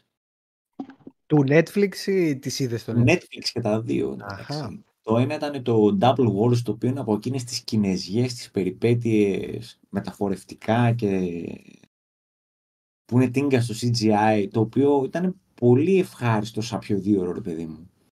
Έτσι, αν τις, τις σκέφτηκαν ε, στην ε, εντελώς κλεισέ ιστορία, εντάξει, μην περιμένετε κάτι. Αλλά δράκι μέσα, πολεμικές αρένες και τέτοια πράγματα δεν θα περάσετε καλά. Αλλά η έκπληξη ήρθε πέδες από το κολαστήριο ένα πολωνικό horror, κούντος στους Πολωνούς, έτσι, το οποίο εξετάζει τώρα με δώσω spoiler, είναι δεκαετία 80 και διαπραγματεύεται ο Καλτ, λίγο καντιβαλισμό, λίγο... Είναι... Δείτε το. Λέγεται το κολαστήριο, δεν θυμάμαι ποιος είναι ο πολωνικός στήλος και μην με βάλετε να το κάνω spelling. Και έχει 5,8 στο Netflix, παιδιά, είναι χίλιες φορές καλύτερο από όλες τις Αμερικανιές που κυκλοφορούν ε, τις μέτριες, τα thriller εννοώ. Οπότε, έτσι αν σας αρέσουν ε, όλοι οι μοναχοί μεταξύ στο πολωνικό μοναστήρι είναι λες και είναι, τι να σου πω, οι, οι πιο αγροί και ξέρεις εκεί πέρα τα πράγματα δεν είναι καλά. Έχουν βρει κάτι φάτσες εκπληκτικές. Ε, αυτά τα, τα δύο που είδα τη βδομάδα που μας πέρασε, νομίζω να είναι άλλη ταινία. Άλλη ταινία δεν είδα. Το Delicious in Dungeon συνεχίζω. Το οποίο το ευχαριστιέμαι. Ε; Το έπος του έπους είναι αυτό. Ναι. Αυτό βγαίνει έτσι, δεν έχει βγει όλο. Είδα ναι, κάπου. ακόμα βγάζει επεισόδια. Εντάξει, δεν τα έχω φτάσει στο τέλος έτσι κι αλλιώς. Ναι, Αλλά είναι πολύ έξυπνο. Ε. Και πολύ ωραίο πώς παίζεις με τους κανόνες και του Dungeons and Dragons. Και πώς καρφίζονται συνταγές έτσι κάθε φορά με τα, όλα τα πλάσματα εκεί πέρα που βρίσκονται. Μιλάμε, σου ανοίγει η όρεξη έτσι. Δεν θέλω και εγώ να ναι. σκορπιό Θέλω να φάω σκορπιό με, με μέδουσα, ξέρω, κάτι τέτοιο. Πώς θα ξέρει αυτό το Παγωτό από το φάντασμα που φτιάχνουν. Παγωτό από φάντασμα, γιατί να μην φάω; Ε, ζουζούνι το οποίο είναι νόμισμα και το τηγανίζεις και είναι σαν ψαροπροκέτα, ξέρω. Θέλω να τα φάω όλα αυτά. ναι, ναι. Για μένα που είμαι χοντρό στο μυαλό, γιατί είμαι κανονικός φάτμαν στο μυαλό, δεν θέλω να τρώω, μου πάρα πολύ να τρώω. Ε, είναι σχεδόν. Ε, πρέπει να έχουμε ζέτη πρώτα αυτή τη σειρά. Ναι, δεν πρέπει να πεινάς. Είναι θέμα. Όχι, και αν, και αν μην πεινάω, πάλι, πάλι. πρέπει να κάνω popcorn, κάτι ρε παιδί μου, να, να απασχολώ το στόμα μου. What she said. Κάναμε πολλά τα τσουατσί τα αστεία σήμερα. Καλά. Ναι. Καλά πάει αυτό. Ε, ναι, όταν έλεγε άλλος ότι μπαίνει για πρώτη φορά στο τούνελ και δεν ξέρει. Εντάξει. Απλά δεν ήθελα να τον κόψω έτσι. Τίποτα. Ε, εγώ έκανα retrospective. Είδα ε, τον John Εκμημόνι που είχαμε πει, που έβλεπα, που είχα κατεβάσει κάτι cyberpunk να δω ταινίες. Ε, δεν είναι πολύ καλό σήμερα το John Εκμημόνι και το θυμόμουν πιο καλό σαν παιδάκι. Εντάξει, δεν είναι πολύ καλό. Και είδα και τα δύο από τα πέντε πλέον Indiana Jones γιατί λέω να το θυμηθούμε πριν έρθει η αποκλειστικότητα. Να είμαστε έτοιμοι. Και... Και εγώ είδα το πρώτο Indiana Jones ε, πριν από 10 μέρες. Και εγώ είδα το πρώτο Indiana Jones πριν από 10 μέρες. 15. Πολύ ανθρώπινο το πρώτο, πολύ καλό. Πολύ ωραίο. Και το, και το μεταξύ το πρώτο δεν λέγεται Indiana Jones. Λέγεται μόνο Riders of Lost Ark. Καλό. Και, πώς πάει. και πριν που λέγαμε λίγο για, για προβλήματα με disclaimer, το δεύτερο που είναι μέσα στην Ινδία, Εκεί πρέπει να βγάλει ένα όλη ταινία, να βγάλει κάτι και να πει παιδιά, εντάξει. Γιατί το, το, πρώτο, το πρώτο που είναι στην ε, Βόρεια Αφρική, ξέρω εγώ, τι είναι; Ναι, έχει και εκεί κάτι περίεργα. Εντάξει. Τώρα πάμε παρακάτω. Θα τα, θα τα τσεκάρω όλα έτσι να τα θυμηθώ λίγο γιατί δεν τα πολύ θυμάμαι κιόλας η αλήθεια είναι. Αλλά είναι ευχάριστες περιπέτειες. Περνάει η ώρα ευχάριστα, δεν βαριέσαι. Και είναι και δύο ώρες ταινία στο μεταξύ του 80 τόσο. Ήταν δύσκολο τότε να κάνεις δύο ώρες ταινία. Mm. Ναι. Και ε, πάει, πάει ευχάριστα. Δηλαδή. Α, μην μιλάς στον Νίκο. Ο Νίκος θεωρεί ότι το δεύτερο Indiana Jones είναι το καλύτερο Indiana Jones. Μην... Α, ναι. Ναι, ναι, δεν, δεν του μιλάω. Όχι κατά ανάγκη. Είναι το αγαπημένο μου. Από εκεί και πέρα, τι ας πω. Ε, είναι λίγο, φαντάζομαι, σαν παιδάκι. Τώρα δεν θυμάμαι εγώ την ανάμνηση μου. Δεν έχω τόσο έντονες αναμνήσεις να βλέπω παιδάκι τα Indiana Jones. Φαντάζομαι, σαν παιδάκι θα σου κάνει εντύπωση πολλά πράγματα που γίνονται στο δεύτερο. Ναι, τα εφέ. Το που τρώει το μυαλό του πυθίκου, το πρόσωπο που λιώνει, έχει πολλά Το κυνηγητό με τα τρενάκια. Mm. Αυτό είναι Donkey Kong. Donkey Kong Country, πίστα. να πηδάς με τα τρενάκια. Ε, ήτανε πάντως, ναι, ήτανε ωραία. Δηλαδή σε ψήνει να... Εντάξει. Τώρα τι λέω κι εγώ έτσι, 50 χρονών ταινία και όλοι την έχουν εκδιάσει και βγήκα εγώ να πω είναι καλή. Εντάξει, τόσο πάντων. Ε, λέω. Αυτό είναι το ωραίο να κάνεις παρέα με νέους ανθρώπους. Είναι ότι νέους εννοώ κάτω από 30, έτσι. Mm-hmm. Οι οποίοι πες να μην τα έχουν δει αυτά. Και σαν να σου φαίνεται περίεργο γιατί δεν τα έχεις δει αυτά τα πράγματα. Και είναι μια πολύ καλή ευκαιρία να κάνεις ένα έτσι tripping memory lane για να. Πώς το λένε, κοιτάξτε τι έλοπα. Και δεν ενθουσιάζονται κιόλας. Αυτό είναι το χειρότερο. Όταν, δηλαδή, να είμαστε όλοι λέουρες και να βλέπουμε το πρώτο Indiana Jones και να λέμε αυτή είναι η σκηνή που ο Χάρισον Φόρτ έβγαλε το, το πιστόλι και το σκέφτηκε εκείνη την ώρα. Και όλο θα έχει δει το κινητό ήδη, ρε παιδί μου. Ε, και έχει και ε, reference στη δεύτερη ταινία από αυτή τη σκηνή. Αυτό δεν το θυμόμουν. Ότι είχε reference. Πάει να το ε, ξανακάνει. Αλλά δεν ναι, έχει πιστόλι. Ναι, ναι. ναι Τον παίρνουν στο κυνήγι. Έχει δίκιο. Απλά βλέπω, έβλεπα τα. Αυτό πούμε, που μου έκανε περισσότερη εντύπωση. Εντάξει, πέρα από το σενάριο περιπετειούλα, μπλα μπλα. Έβλεπα τα εφέ. Και έλεγα τώρα, δες τι έκανε ο Λούκας με το Spielberg το 84, φίλε. Ειδικά στη δεύτερη έχει τρομερά πράγματα για το 84. Τα οποία εντάξει τώρα τα βλέπεις επειδή είναι και η ταινία σε Full HD 4K, δεν ξέρω τι κατά την έχω καταβάσει. Βλέπεις που είναι ψεύτικα. Αλλά λες σκέψεις τώρα αυτό το 84, ας πούμε, άλλος που το βλέπει, που το μασούσε κανονικά, το πίστευε. Νίκο, για αυτό που είπες πριν πάντως, το τραγικό είναι, συγγνώμη, όχι ότι δεν έχουν δει τις ταινίες, δεν ξέρουν καν τους ήρωες. Mm-hmm. Συγγνώμη ρε παιδιά, κόλλησα. Μπες στα FM, μίλα μου στα FM, φύγε από τα AM και μπες στα FM. Δεν τα μηδέν, Τα μεσαία, στα μεσαία. Ε, δηλαδή, παραδείγματο χάρη, είχα ρωτήσει ένα και το Ράμπο, ρε παιδί μου, και όχι απλά δεν είχε δει τα Ράμπο, έναν ειδικευόμενο τώρα. Δεν ήξερε ποιος είναι ο Ράμπο. Δεν ποιος είναι ο Ράμπο. που πάει αυτή η ανθρωπότητα. Αν όμως ήταν στις ειδικευόμενες δυνάμεις, θα το ήξερε. Μέτριο θα το από 2. Σαν το από 3. Λοιπόν. Ναι, δεν, ξέρουν, δεν ξέρουν καν τους ήρωες. Αυτό είναι το, το tragic. Εντάξει, το θέμα είναι. Τέλος πάντων, ρε παιδί μου, νομίζω ότι άμα, άμα τα δεις παιδάκι, βλέπονται. Τώρα δεν ξέρω άμα πάρεις έναν άνθρωπο 30 χρονών και κάτσεις και το δεις τώρα και το πεις κάτσα το δεις, τι θα σου πει. Έχουν δει μωρέ αντιγραφές οι οποίες mm. έχουν πάρει τι. και είναι πιο εντυπωσιακές. Οπότε αν δεν έχεις το πρωτότυπο, λειτουργεί λίγο περίεργα αυτά. Ξέρεις, άμα δεις την επιρροή, αν δεν έχεις δει την επιρροή και δεις το δεύτερο, σου φαίνεται μια χαρά, αλλά όταν εσύ δεις το πρωτότυπο και το άλλο το καράζει και λέμε καλά, δύο πράγμα είναι. Ε, είναι λίγο περίεργο αυτό το ναι, το, σου Το ίδιο που γίνεται και στα παιχνίδια σε κάποιες φάσεις. Έτσι. Δηλαδή, φαντάζομαι τώρα, άμα πάρεις έναν άνθρωπο ο οποίος έχει παίξει Call of Duty το μέχρι το βράδυ και του πεις να παίξει το Half-Life 2, θα σου πει ξέρω, τι, τι βλακεία είναι αυτό. Πώς ναι, απλώς εκεί πέρα ξέρεις τι. OK, okay, τα εφέ είναι ένα πράγμα. Ναι. Η τεχνολογία και είναι νομίζω η τεχνολογία οπτική λίγο πιο ισχυρή, ειδικά στα, στα video games. Νομίζω μπορεί να δημιουργήσει μεγαλύτερο πρόβλημα. Ναι, δεν μιλάω απαραίτητα για τα γραφικά. Μιλάω και για το gameplay, okay. πώς παίζει το παιχνίδι. Okay. Θα είναι. Ναι. Φαντάζομαι. με αυτή τη συμβουλή δεν έχει. Φλάκα έχετε στα σχόλια. Ε, εντάξει, παιδιά, τα έκαναμε. Αλλάζουν οι εποχές. Άλλα μαθαίναμε εμείς, άλλα μαθαίνουν τα καινούργια. Θα Ο Ποπάι είναι το μεταξύ πολλά λάθος, ρε παιδιά. Πολλά λάθη είχε το Ποπάι. Είχε είχε χοντροφοβία, είχε τοξική τους άντρες να διεκδικούν τέτοιο. Είχε πολλά λάθη το Ποπάι. Δεν το βάζεις εύκολα τώρα το Ποπάι να το δεις. Επίσης ο άλλος έπινε. Κάτι ήταν και το είχε και ένα υπονοούμενο το σπίνα. Τι ήταν. Χόρτο, τι έπινε σε φάση. Κάπου υπάρχει και ένα σε αυτό κάτι. Κάτι παίζει. Να ε. παίζει. Ε, και ο παππούς ήταν μέθησος, ρε. Ο παππούς ήταν μπεκρούλιακας. Πώς το ο Γεροταχέκ, όχι Γεροταχέκ, να πω επεισόδιο συγκεκριμένο δεν ήταν αυτός. Ε, Παππούς μέθησος. Ένα παιδί το οποίο κανείς δεν ξέρει ποιανού είναι. Έχει πολλά περίεργα το που πάει.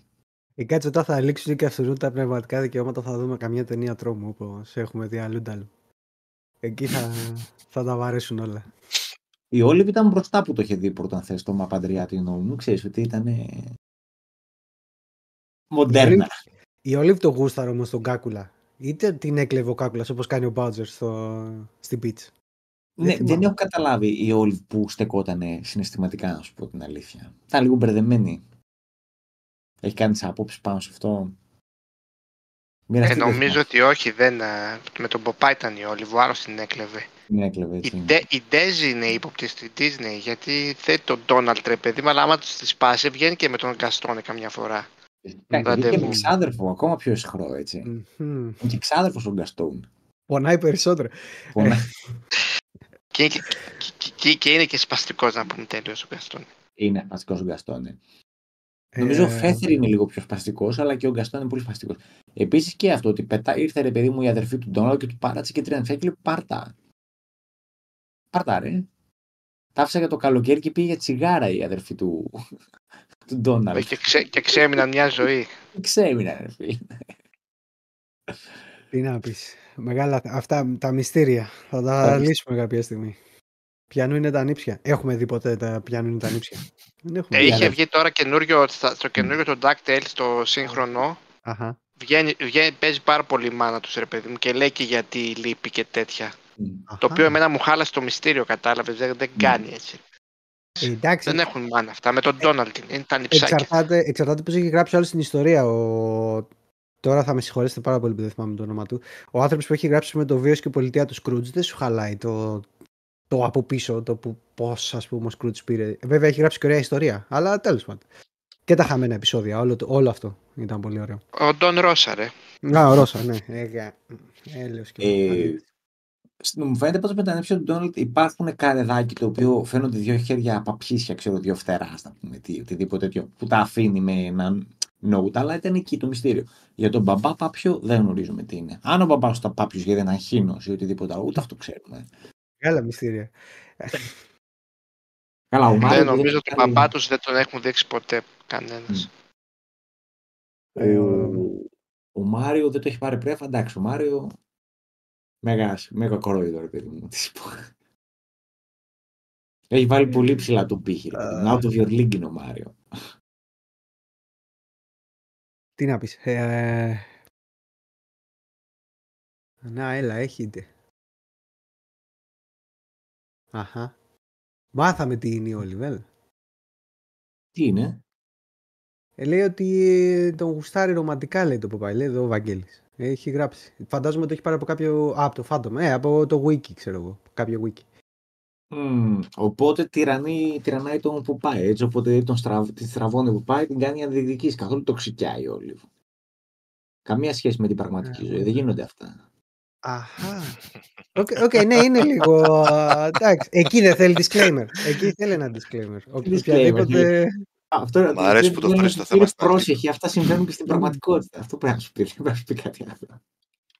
Είναι για τη ζωή. Από τη ζωή βγαίνουν αυτά τα καρτούν. είναι ε, λοιπόν. Αυτό που τώρα σου πρέπει να έχει φάει μεγάλη νίλα, παιδιά. Να έχει καμιά τον τυράννο. Έτσι είναι. Ε, τι θέλω να πω. Ναι, αυτά νομίζω από ταινίες. Έχουμε τίποτα άλλο. Είδαμε τίποτα άλλο. Σειρές. Α, είδα και τίποτα Marvel. τελείωσα και κάτι, κάνα δύο Marvel που είχα, αλλά δεν, δεν θα σας πω τίποτα. Ούτε θα σας πω να δείτε, ούτε. Άστο εκεί. Πολύ καλά πάει η Marvel. Μπράβο. Ε, το τρέιλερ του Deadpool που έκανε 52 εκατομμύρια σε 20 λεπτά, ξέρω εγώ, δεν ξέρω πόσα έκανε στο YouTube. Το είδατε, Deadpool 3. Α, κάνεις περίεργα εδώ πέρα. Ε. Ε, Deadpool βλέπουμε.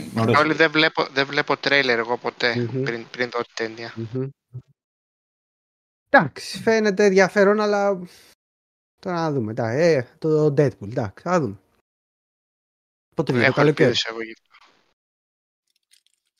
Εντάξει, να βγει μια καλή κομμωδία, μωρέ. Δε, αυτόνισμη. Δεν χρειάζεται να είναι και το καταπληκτικό super hero. Να βγει μια ωραία κομμωδία, να γελάσουμε, να παίξει. Επειδή φαίνεται και από το τρέιλερ ότι παίζει πολύ με ατάκες ότι ο χαρακτήρας αναγνωρίζει ότι είναι τώρα στην Disney. Οπότε παίζει πολύ με αυτό. Κάνει πολλά αστεία με αυτό και στο τρέιλερ ακόμα. Ότι ναι, αυτά ξέρω εγώ είναι καινούργια για, για την Disney, δεν είναι καινούργια για μένα. Ξέρω που κάνει κάτι περίεργα, εσχρά, ξέρω κάτι τέτοια. Εντάξει, θα φανεί. Φαίνεται, φαίνεται ωραίο. Ε, τη δεύτερη ταινία του Ιντιάνα, το Temple of Doom. Αυτά νομίζω, ε. Δεν είδαμε τίποτα άλλο. Δεν έχει τίποτα. Αγγέλη, τι να σου πω, φίλε, δεν ξέρω.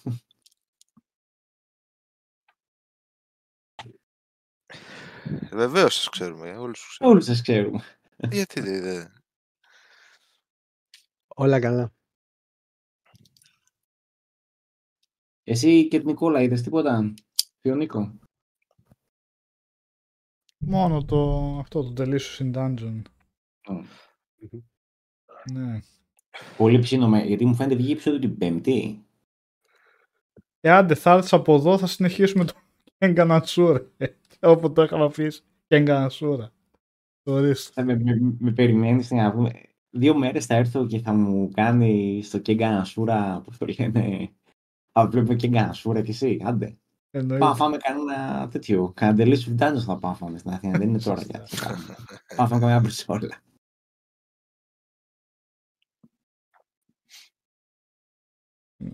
Το Dune 2 πρέπει να βγαίνει. Πότε βγαίνει, Απρίλιο. 2 Μαρτίου. 2 Μαρτίου. Τώρα βγαίνει αυτό, ναι. Μου φαίνεται 2 Μαρτίου είναι στο σινεμά της Μυτιλίνης. Έχω, έχω ήδη οργανώσει παιδιά βραδιά μία μέρα πριν, γιατί θα με θα πάω να το δω day one, έτσι, αυτό δεν, δεν χάνεται, mm. το Dune, το 2. Ε, θα οργανώσω βραδιά για Dune 1 με μάσα εννοείται, έτσι, σκουλίκια και τέτοια να τρώμε σαν warp με spice και θα κάνω ένα spicy food, θέλω να το κάνω κοσεπτικό όλο αυτό, από αυτά που μου αρέσει να κάνω. Αυτά μου αρέσει να τρώω, έτσι, δεν κάνω το μαγειρεύω τίποτα. Ε, και την επόμενη μέρα πάμε να δούμε στο σινεμά το Dune 2. Είναι το, ε, από τη μόνη ταινία που περιμένω φέτος έτσι να δω φοβερή ανυπομονησία. Αυτό και το Mad Max. Ναι, είναι και το Mad Max, σωστά, έχεις δίκιο. OK. Okay. Εξίσου καλό. Ναι, αφού είναι και από τον ίδιο σκηνοθέτη και όλα τα ίδια θα είναι δυνατό και το Mad Max. Να δούμε, γιατί έχει και λίγο θέμα. Είχε βγάλει και το Mad Max 3. Okay. Το οποίο δεν πολύ βλέπετε. Ε, ωραία, εντάξει. Thunderdome for the win. Γιατί όχι. Ήταν νέος. Ήταν νέος, δεν ήξερε. Τώρα μεγάλωσε, ε, πώς το λένε. Έκατσε η αυτή. Ξέρω τι θέλω να κάνω. Θα το κάνω. Νίκο, έχω την εντύπωση ότι βγαίνει λίγο νωρίτερα. 28 Φεβρουαρίου πρέπει να βγαίνει. Ναι, 29 γράψαν τα παιδιά. Ναι, για Μιτιλίνη. Στο Μιτιλίνη το σινεμά το έχει δηλωμένο για δύο του μηνός. Οπότε εντάξει, θα έχει μια φυσική Γιατί βγαίνουν πέμπτη ταινίες. Πέμπτη είναι 29, ναι. Τι Σάββατο 2 δεν υπάρχει περίπτωση να βρω εισιτήριο. Τώρα το σκέφτομαι. Δεν μπορείς να κλείσεις ή να έχει θέμα και. Ε, εντάξει, θα πάω Κυριακή. Εντάξει, δεν πειράζει. Πάω τη δεύτερη μέρα. Δεν θα. Δεν νομίζω να παρεξηγηθεί ο Βιλνεύ. Ε, ο Βιλνεύ δεν θα παρεξηγήσει. Μην αυτοθούν που έχουν καεί στο, στο facebook ή όπου πας, ξέρω εγώ, κανένας. Και στο YouTube ακόμα. Ε, σκλωράζει στο YouTube και σου πετάει όλο στο thumbnail με το spoil. Και λες, Εντάξει, έχω διαβάσει. έχω διαβάσει το βιβλίο. Δεν είναι, δεν είναι κάτι να με απασχολήσει. Οπότε αυτό θα κάνω. Σάββατο μάσα με spices και Dune 1 και Κυριακή. Μ, ωραίο, μου ακούγεται τέλειο το σχέδιό μου. Να ξέρετε. Να ξέρετε. Να είστε όλοι καλεσμένοι. Όχι όλοι όσοι ακούτε, όσοι... Δεν μας φαίνεται το φάι. Α, σας το φάει. Μόνος. Ε, έδευτα. Θα κλείσουμε και θα με παίξω μπάνισερ. Τι θα γίνει να μείνουμε λίγο ακόμα γιατί θα πρέπει να βάλω το Skull and Bones. Έτσι. Oh.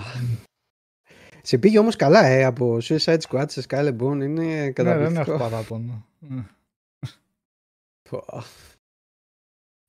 Έμπειρες υπομονή.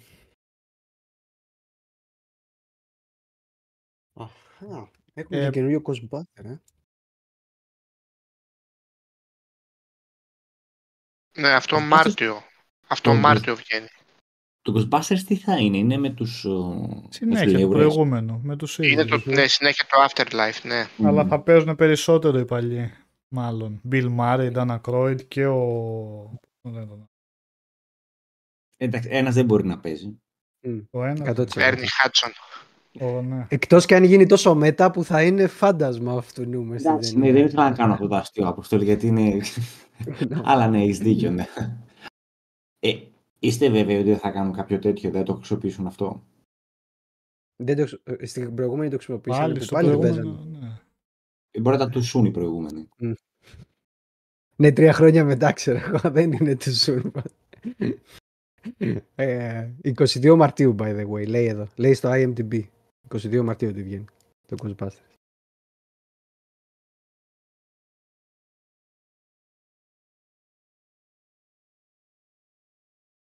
Mm-hmm. Ωραία. Ο Σόκου λέει αράχτε, αλλά δεν μας λες κανένα θέμα, Σόκου, να συζητήσουμε. Τι θέλετε να πούμε; Πρέπει να κάνουμε και ένα webcast με τα ανομολόγητα. Μας λέτε τις βρωμιές σας και να σχολιάζουμε. Αλλά θα είναι overrating, ξεκάθαρο. Εδώ κάτσετε με το θείο Νίκο τον ψυχολόγο και τον άλλο το θείο Νίκο που είναι ήρεμος και θα καταλαβαίνει όλα και δεν θα κράζει. Τα Απόστολο, ο Οδυσσέας ο έμπειρος θα λέει «Ε, ρε, τι ασχολείσαι και τέτοια πράγματα». Οπότε θα έχουμε καλό πανελάκι εδώ πέρα. και ο Μιχάλης που θα είναι μπαμπάς και θα λέει «Δεν ασχολούμαι, δεν μην θέλω να πάω να, να πιάσω το, το βρέφος μου, ξέρω εγώ». Πάμε, Αχα, ναι. Βγαίνει και νέο demo του Final Fantasy, όπως λέω τον Πέτη. Ε, ε, θα τώρα το πάρουμε μια και καλή τώρα το demo θα παίξουμε. Ναι, τώρα Παρασκευή βγαίνει το Final Fantasy. Πότε βγαίνει; Ε, 29 το μηνός, όχι τώρα. Α, την, την επόμενη, ναι.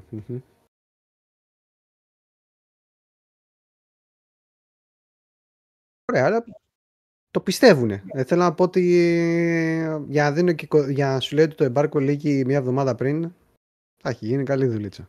Εντάξει, λέμε τώρα. Άμα δεν γίνει και σε αυτό, και σε αυτό καλή mm. δουλειά, στο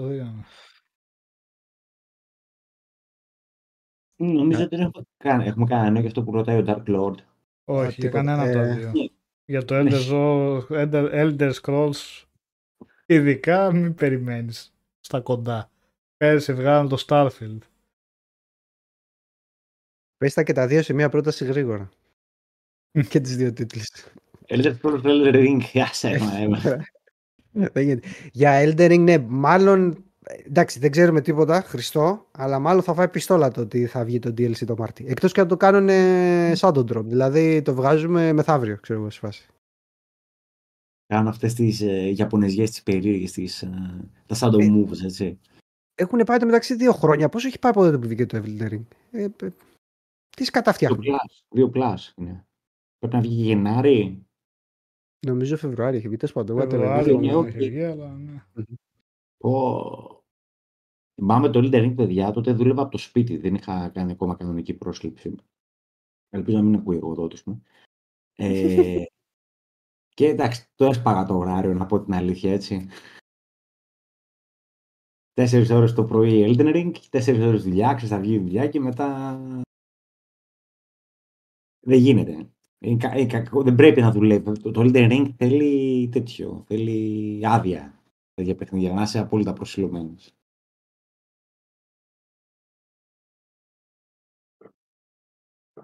Ε, θράσο, δασκαλάκι, κοίτα αν έχεις το μενού του Xbox στα ελληνικά. Αν το έχεις στα ελληνικά, άλλαξε το στα αγγλικά, μήπως είναι αυτό. Ναι, τραβάει κάτι τέτοια. Έχουν ακουστεί κάτι τέτοια για το Persona 3, νομίζω. Το Reload, ότι τραβάει σκαλώματα και σου βγάζει μενού στα Ιαπωνικά. Ναι, αν έχεις το μενού του Xbox στα ελληνικά, στο βγάζεις στα Ιαπωνικά στο Persona 3. Mm-hmm. Δεν έπαιξες καθόλου. και θα φτιάξεις. Ε, παίξαμε καθόλου Persona 3, έπαιξες κανείς εδώ; Ε, του έχω πατήσει γύρω στις 40 ώρες. Αλλά μετά έσκασε τον Banisher. Το Helldivers. Mm-hmm. Το Palworld μάλλον. Όλα. Όχι το Palworld. Όλα καλά. Ναι, γι' αυτό μου κάνει εντύπωση. 40 ώρες. Πότε 40 ώρες που παίζεις και όλα τα άλλα.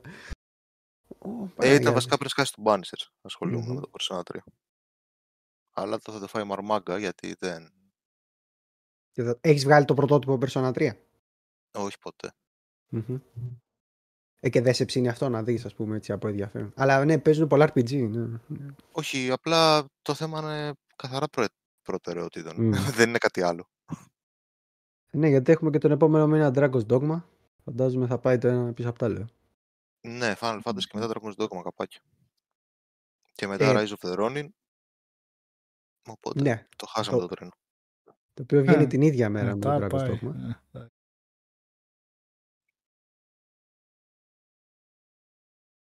Εντάξει, μετά πάμε καλοκαίρι, όλα καλά. Μετά πάμε για μπάνιο. Ναι.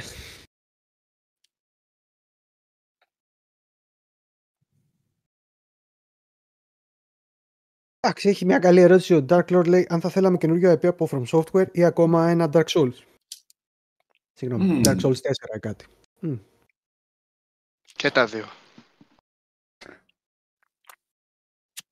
Σωστός ο Μιχάλης ο, ο αδιφάγος. Ε, εντάξει, σκέψη όμως να κάνουν κάτι, α, αλλά τι, να, τι άλλο μπορούν να κάνουν. Εντάξει, πολλά μπορούν να κάνουν, αλλά ίσως κάτι όχι σε medieval, ξέρω εγώ, όχι σε κάτι άλλο τελείως διαφορετικό σε sci-fi περιβάλλον. Αν πεις έχει κάνει το, έχουν κάνει άλλοι το The Surge που είναι παρόμοιο ας πούμε. Καλά τη sci-fi τώρα. Θα βάλουν όπλα. Έχουμε και το Immortal Unchained σε sci-fi περιβάλλον. Και το Hellpoint. Και το Hellpoint. Όπου το πας. Και το Dolmen. Είδες είναι oversaturated η αγορά. Οπότε ας ε, τώρα για Bloodborne 2 δεν ξέρω τι παίζει με τη, με τη Sony είναι τα προβλήματα, γιατί αυτοί έχουν το... Τα δικαιώματα. Το IP, ναι. Ιόνιο, μπα. Δεν το βλέπω να βλέπω για Ελλάδα φέτος. Ποιο, τι; Για διακοπές δεν το βλέπω λέω, για Ελλάδα φέτος που μου λέει ο Dark Lord. Τώρα εδώ επειδή το σκεφτόμουν και άλλη φορά και είπες για διακοπές και έχει υποθεί κάποια άλλη φορά, ίσως so, στη Gamescom θα πάμε. Το έχεις πει, ψήνεσαι; Εγώ έχω κλείσει από τώρα άδεια για την Gamescom. Αχα. Είναι Αλλά κάτι δεν ξέρω αν θα το τηρήσω τελικά, γιατί τι θα πάνε στην Gamescom, τι βγαίνει; Εντάξει, δεν ξέρεις. Θα είναι η έκπληξη. Θα μπορεί κάτι να δείξει τον Ιούνιο στην αρχή του Summer Game Fest. Τον Ιούνιο δεν αρχίζει αυτό, νομίζω. Κάπου εκεί κάνουν κάτι. Ε, και μετά στην Gamescom να δείξουν χατζόν σε κάτι. Θα έχει ανακοινωθεί το Switch 2 και θα πάμε να δούμε demo από καινούργια παιχνίδια. Όχι, γιατί είμαστε κοντά τώρα, γι' αυτό είναι το θέμα. Αυτό σκέφτομαι. Και θα βόλευε να πάμε. Αλλά είναι όλα τα γύρω-γύρω μετά. Πότε είναι η Gamescom? 25 Αυγούστου, κάπου εκεί. Θα μάθουμε. Θα δείξει, θα δείξει. Καλό θα ήταν ένα ταξιδάκι. 21 με 25 Αυγούστου. Ναι, εντάξει. Ε, αυτό. Να, να μην λένε μόνο οι άλλοι ότι έχουν εκ των έσω, να πούμε και εμείς. Πήγαμε, πιάσαμε, ξέρουμε τι γίνεται. Και μετά πάμε μια μάλαγα που είμαστε όλοι μαζί και στις παραλίες. Πολύ Αλλά περάσουμε ζωάρα ή καμιά σκηνή.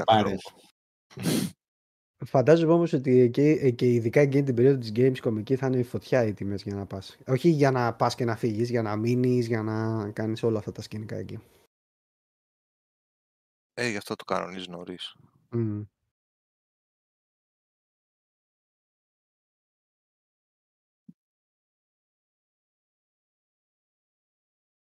Λοιπόν, παιδιά, πάμε για κλείσιμο σιγά σιγά. Πάμε. Πάμε και έχουμε μπάντσερ. Ναι, πάμε ναι. και έχουμε δουλειά.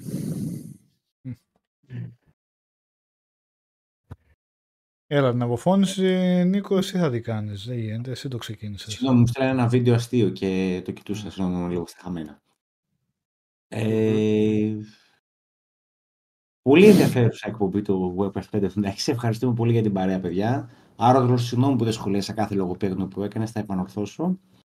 Στα μικρόφωνα ήταν ο Απόστολος από τη Βράγα, ο Κώστας ο οποίος εμφανίζεται όταν λέμε για Nintendo γιατί είναι ελιτιστής, έτσι. ε, βέβαια, τέτοιος είσαι. Ο Νικόλας, ο οποίος είναι incognito, ο Τησέας που ετοιμάζεται για Graveyard Shift και έχει όλη τη, πώς το λένε, συμπαθής. Και ο Μιχάλης, ο οποίος είναι το μυαλό του ένας στο webcast και εκεί που πρέπει κανονικά. Δεν ξέρω, Μιχάλη, έφυγες ή είσαι ακόμα εδώ; Όχι, εδώ είμαι, εδώ είμαι. Λοιπόν, καληνύχτα, ευχαριστούμε πολύ για την παρέα και τα λέμε από live stream φαντάζομαι θα κάνετε και πάμε όλοι να πάρουμε τώρα τον Bancher γιατί μας έκανε, μας έφτασε μέχρι τον το τέλειο μέχρι το γόνατο μας έφτασε με αυτά που μας είπε τώρα ο Οδυσσέας και δεν... Είναι ρε μου, άκουσα ότι ήθελα από ένα παιχνίδι, με αυτό θα είναι το επόμενο. Λοιπόν, καλό βράδυ, παιδιά. Καληνύχτα, ευχαριστούμε. Καληνύχτα. Καληνύχτα, παιδιά.